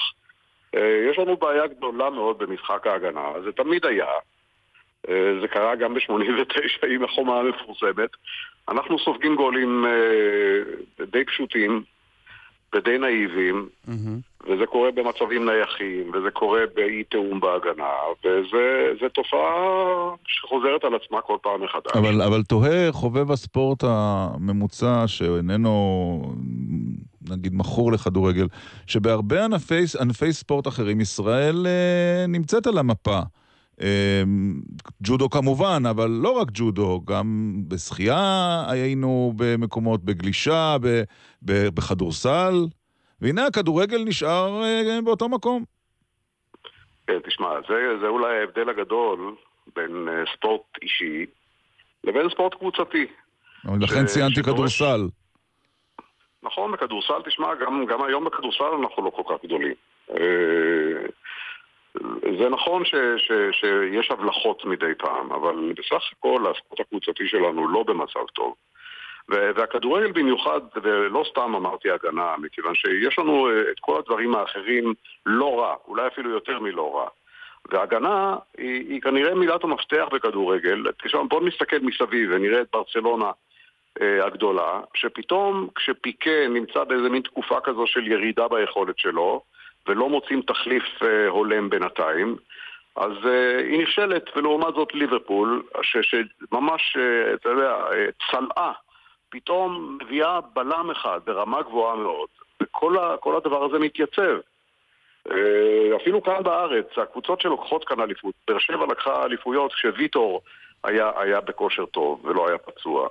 וכנראה שהשחקן הישראלי, הילד הישראלי, לא רוצה ללמוד לשחק הגנה, כי אולי זה קצת יותר מסובך, וקצת יותר אחראי, Mm. ופחות קורץ מאשר להיות חלוץ שמבקיע שערים. פחות תהילה, פחות- הגנה. יש פחות תהילה בהגנה. יכול לא? להיות. כן.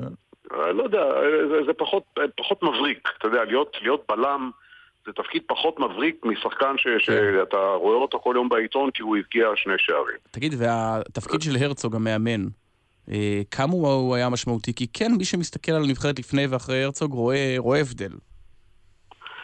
כן, לכן אמרתי, יש הבדל ברוח ובתפיסה. ולכן, אם מסתכלים על זה כ- כמרוץ לטווח ארוך, אז יכול להיות שיש פה ניצוצות של, של, אה, של התחלה של דרך חדשה. אבל אי אפשר לקצור את הפירות אחרי 70 יום של אימון. תשמע, הבן אדם הגיע הנה. כן. אה, חבר'ה, אנחנו מדברים מדי פעם על הכדורגל הישראלי ולמה הוא לא מצליח, אבל זה בעצם מתחיל ב- ביסודות. אתה יודע ש... אתם יודעים שההתאחדות לכדורגל מדברת כבר אה, אה, 15 שנה על זה שצריך פה 100 מגרשי אימונים לילדים. אין דבר כזה. כן. לא מתחילים עם הילדים ולא מתחילים עם מאמנים טובים שמקבלים יותר מ-2,000 שקל בחודש. אז למה אתה מתפלא שפתאום... אז זה מחזיר אותנו בסוף מגיע- שוב לשאלה הכאובה של תקציב. בסוף זה מגיע לתקציב. זה תקציב וזה תוכנית ארוכת טווח. כי, מחור... וזה- כי מדינה אוהבת כדורגל אנחנו כן.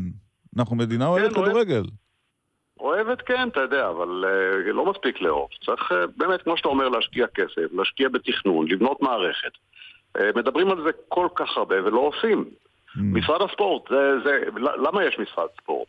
משרד הספורט היה צריך uh, לשלב ידיים עם הטוטו ועם ההתאחדות לכדורגל ו- ולהכריז על תוכנית לאומית שבונים פה uh, תשתיות לכדורגל ואקדמיות לכדורגל ומתחילים ל- ל- למשוך את הילדים הטובים לבוא לשחק כדורגל במקום לשבת בבית מול, מול המחשב.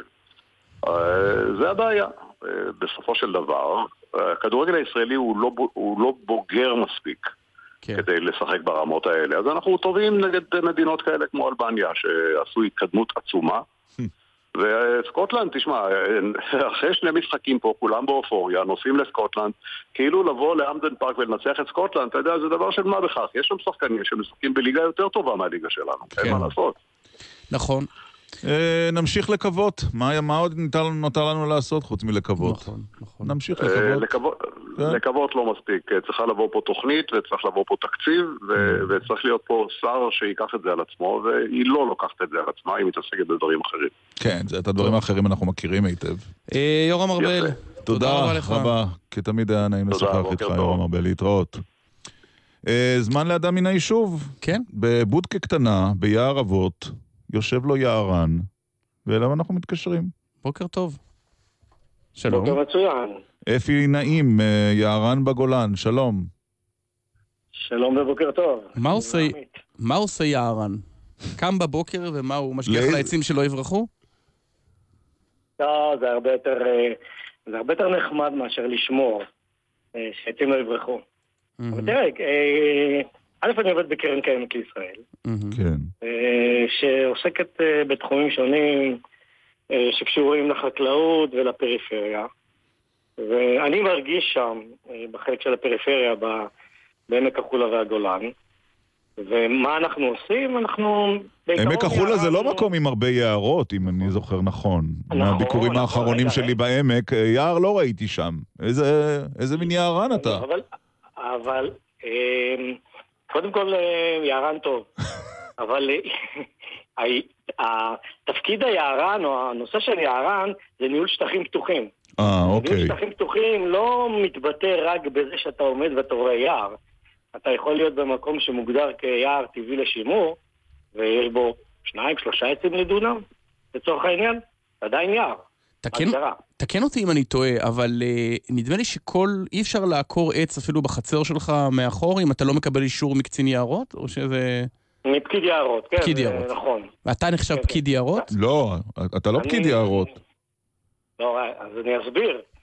אמ, פקיד יערות, הוא, אצלנו זה מנהל האזור, ויש תשעה עשרה כאלה בכל קק"ל, שמקבלים הסמכה משר החקלאות כפקידי יערות, אבל התפקיד שלי זה לעזור לפקידי יערות. פקיד יערות לא יכול לרוץ לכל עץ ולכל בקשה.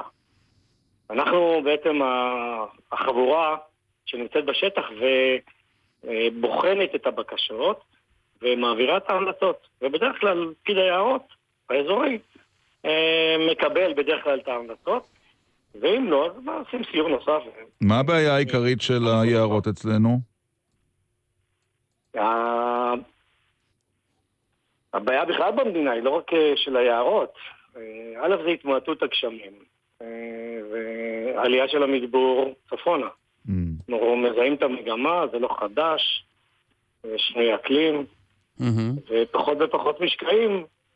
ואני אתן לך דוגמה, אני אתן לכם דוגמה, למשל אלונים. עץ אלון נחשב לעץ שורד, חזק, מאריך ימים. והנה, בשנים האחרונות אנחנו מזהים אה, תמותה של אה, אלונים. ממה, מחוסר מים או מאיזה... מחלה, לא, לא, מחוסר... לא, לא, לא, מחוסר משקעים. אה, כן. הידע שלי ביערות הוא מאוד קטן, הפעם הקודמת שנתקלתי במשהו שקשור לזה, זה היה קשור לחדקונית הדקל שפגעה בעץ, בבניין. חמורה, דיברנו עליה פה הרבה. כן, אז אתה נתקל בח- בחדקונית הזאת? החדקונית הזאת אה, מגיעה, נמצאת אה, גם באזורים שלנו, לא רק בעמק הירדן ובערבה, אה, אלא גם צפונה, כן. היא רק פוגעת קיימת. בדקל, או שזה אבל- שמה, אבל היא פוגעת גם בעצים אחרים? לא, היא, היא אה, רק בתקלים, אה. במין הדקל. אוקיי, תגיד עכשיו, כמה, כמה עצים נתונים למרותך בגולן? מי סופר? לא, אפשר לעשות חישוב נורא פשוט. נו, 30 אלף דונם כפול בערך 40 עצים לדונם זה המספר. 30 אלף סדר כפול, גודל. כפול 40? 40 עצים לדונם. מיליון ומאתיים אלף עצים. וואו. זה לא זה לא מעט. מעט. אבל אתה יודע, ב- לפעמים יש לך קנאה בעמיתיך בחו"ל, שאם הם גרים ששם כל יער- בוורמונט או כל יער בשוודיה- זה יער. כן, זה לא איזה חורשה. אה, אבל אה, תראה, יצא לי להיות גם בכנסים וסמינרים בחו"ל, ונכון, יש איזה, מתגנבת איזה קנאה קטנה לתוך הלב, מה להם יש ומה לנו יש, אבל אני יכול לומר אה, מצד שני, שהמגוון, אנחנו מדברים על מהחרמון, אה, שנמצא בגובה של אה, קרוב ל-2,000, עם רמת משקעים של 1,000-1,200 מילימטר, אה, עד לאילת, שאנחנו כן. מדברים על כמות משקעים אה, ממש קטנה. זאת אומרת, מבחינת המגוון יש לנו יותר. כמעט הכל. אז אתה יכול לראות גם, גם אזורים שהם עשירים, ו- כמו אזור צפון הגולן, ו- ואזור של הגליל העליון והגליל המערבי, כן. וככל שאתה יורד דרומה, זה משתנה. מה. לומדים, מה לומדים כדי להיות יערן? לומדים, יש... אה, קודם כל כן, אפשר אה, בהחלט. לומדים בפקולטה. אה, איזה מקצוע? יערנות? לומדים, זה לא הגדרה של יערנות, אבל לשנייה ברח לי השם. אוקיי. אבל אני, תראה, א', יש גם למידה באקדמיה וגם פרקטיקה בשטח, ואני עושה את זה הרבה מאוד שנים, מ-2006, זה הרבה תגיד, מאוד שנים. ו- וכשאתה רואה, כשאתה רואה את השריפות הענק בקליפורניה, יש לקח שאתה לוקח מזה גם לישראל? או משהו שאתה אומר, לזה כדאי לשים לב, או שזה אה, אז- תזכורת שלא הכל נתון לשליטתנו? הש... הייתה לכם שאלה אה, לגבי מה הסכנות. דיברנו על, על משבר המים. כן.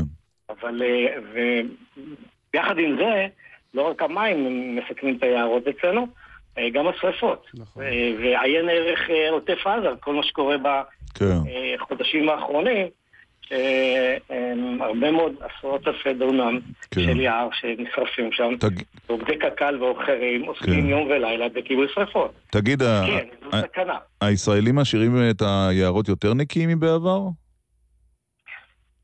אמ, כן, התשובה היא, קודם כל כן, בלי להסס. יש אה, תהליך למידה, אבל יש מקום לשפר. תמיד, טוב. תמיד, בכל מקום, בכל ארגון. לפני שניפרד, אני תוהה, יערן אני מניח אוהב עצים. מה העץ החביב עליך? אז הזכרתי אותם קודם, אלונים. אני חושב שזה סמל אה, לאריכות ימים, לעוצמה, לחוזק, לשרידות. ואלונים אה, זה אחד העצים האהובים עליי. מעירים לי כאן שהלימודים הם לימודי מדעי הסביבה, זה נכון? התואר שלי, כן, כן, התואר שלי אוקיי. שהוא... אה, תהיתי הוא- קודם מה לומדים. אתה אוהב את המקצוע כן, שלך. לחלוטין כן. נהדר.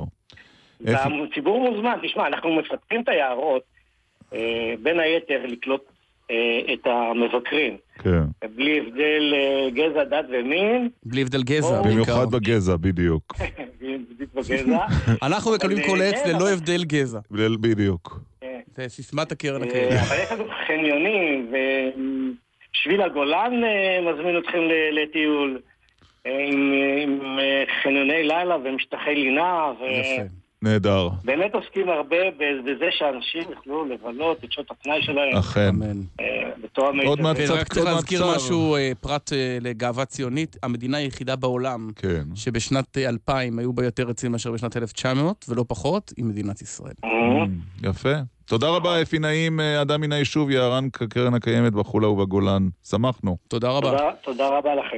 אה, נשמע את ה... לסיום את השיר החדש של של דוד ליאור, ששמענו במלואו, אותו ששמענו ברקע אותו. ברקע. אילן ליאור ערך את התוכנית הבוקר, הפיקו גל ויצנר ושירה עזרב. בירושלים צביקה אליהו, מוטי זאדה. על הביצוע הטכניקן אה, אופיר ברוך, עורך הדיגיטל הבוקר הוא רפאל כהן, נפתלי נדמה לי בחופש, אה, מיד אחרינו...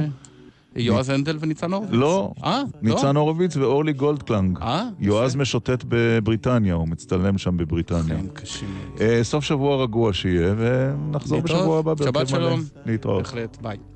תראי אותי החלומות עפים להם ברוח עכשיו נשמח במה שיש מה שהיה נכון כבר לא בטוח עכשיו נוכל כל יום להתחדש הגידי לי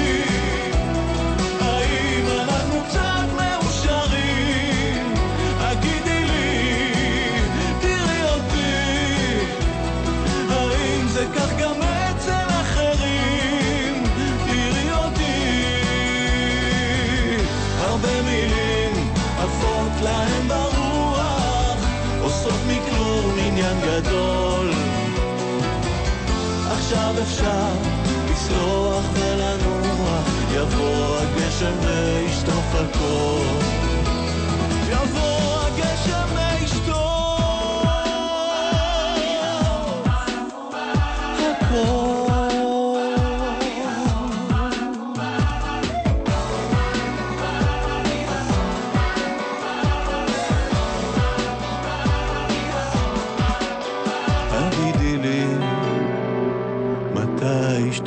הגשם הראשון הגידי לי.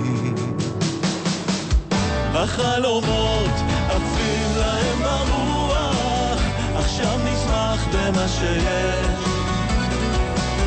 מה שהיה נכון כבר לא בטוח עכשיו נוכל כל יום להתחדש. הרבה מילים עפות להם ברוח עושות מכלום גדול. עכשיו נוכל לסלוח ולנוח יבוא הגשם וישטוף הכל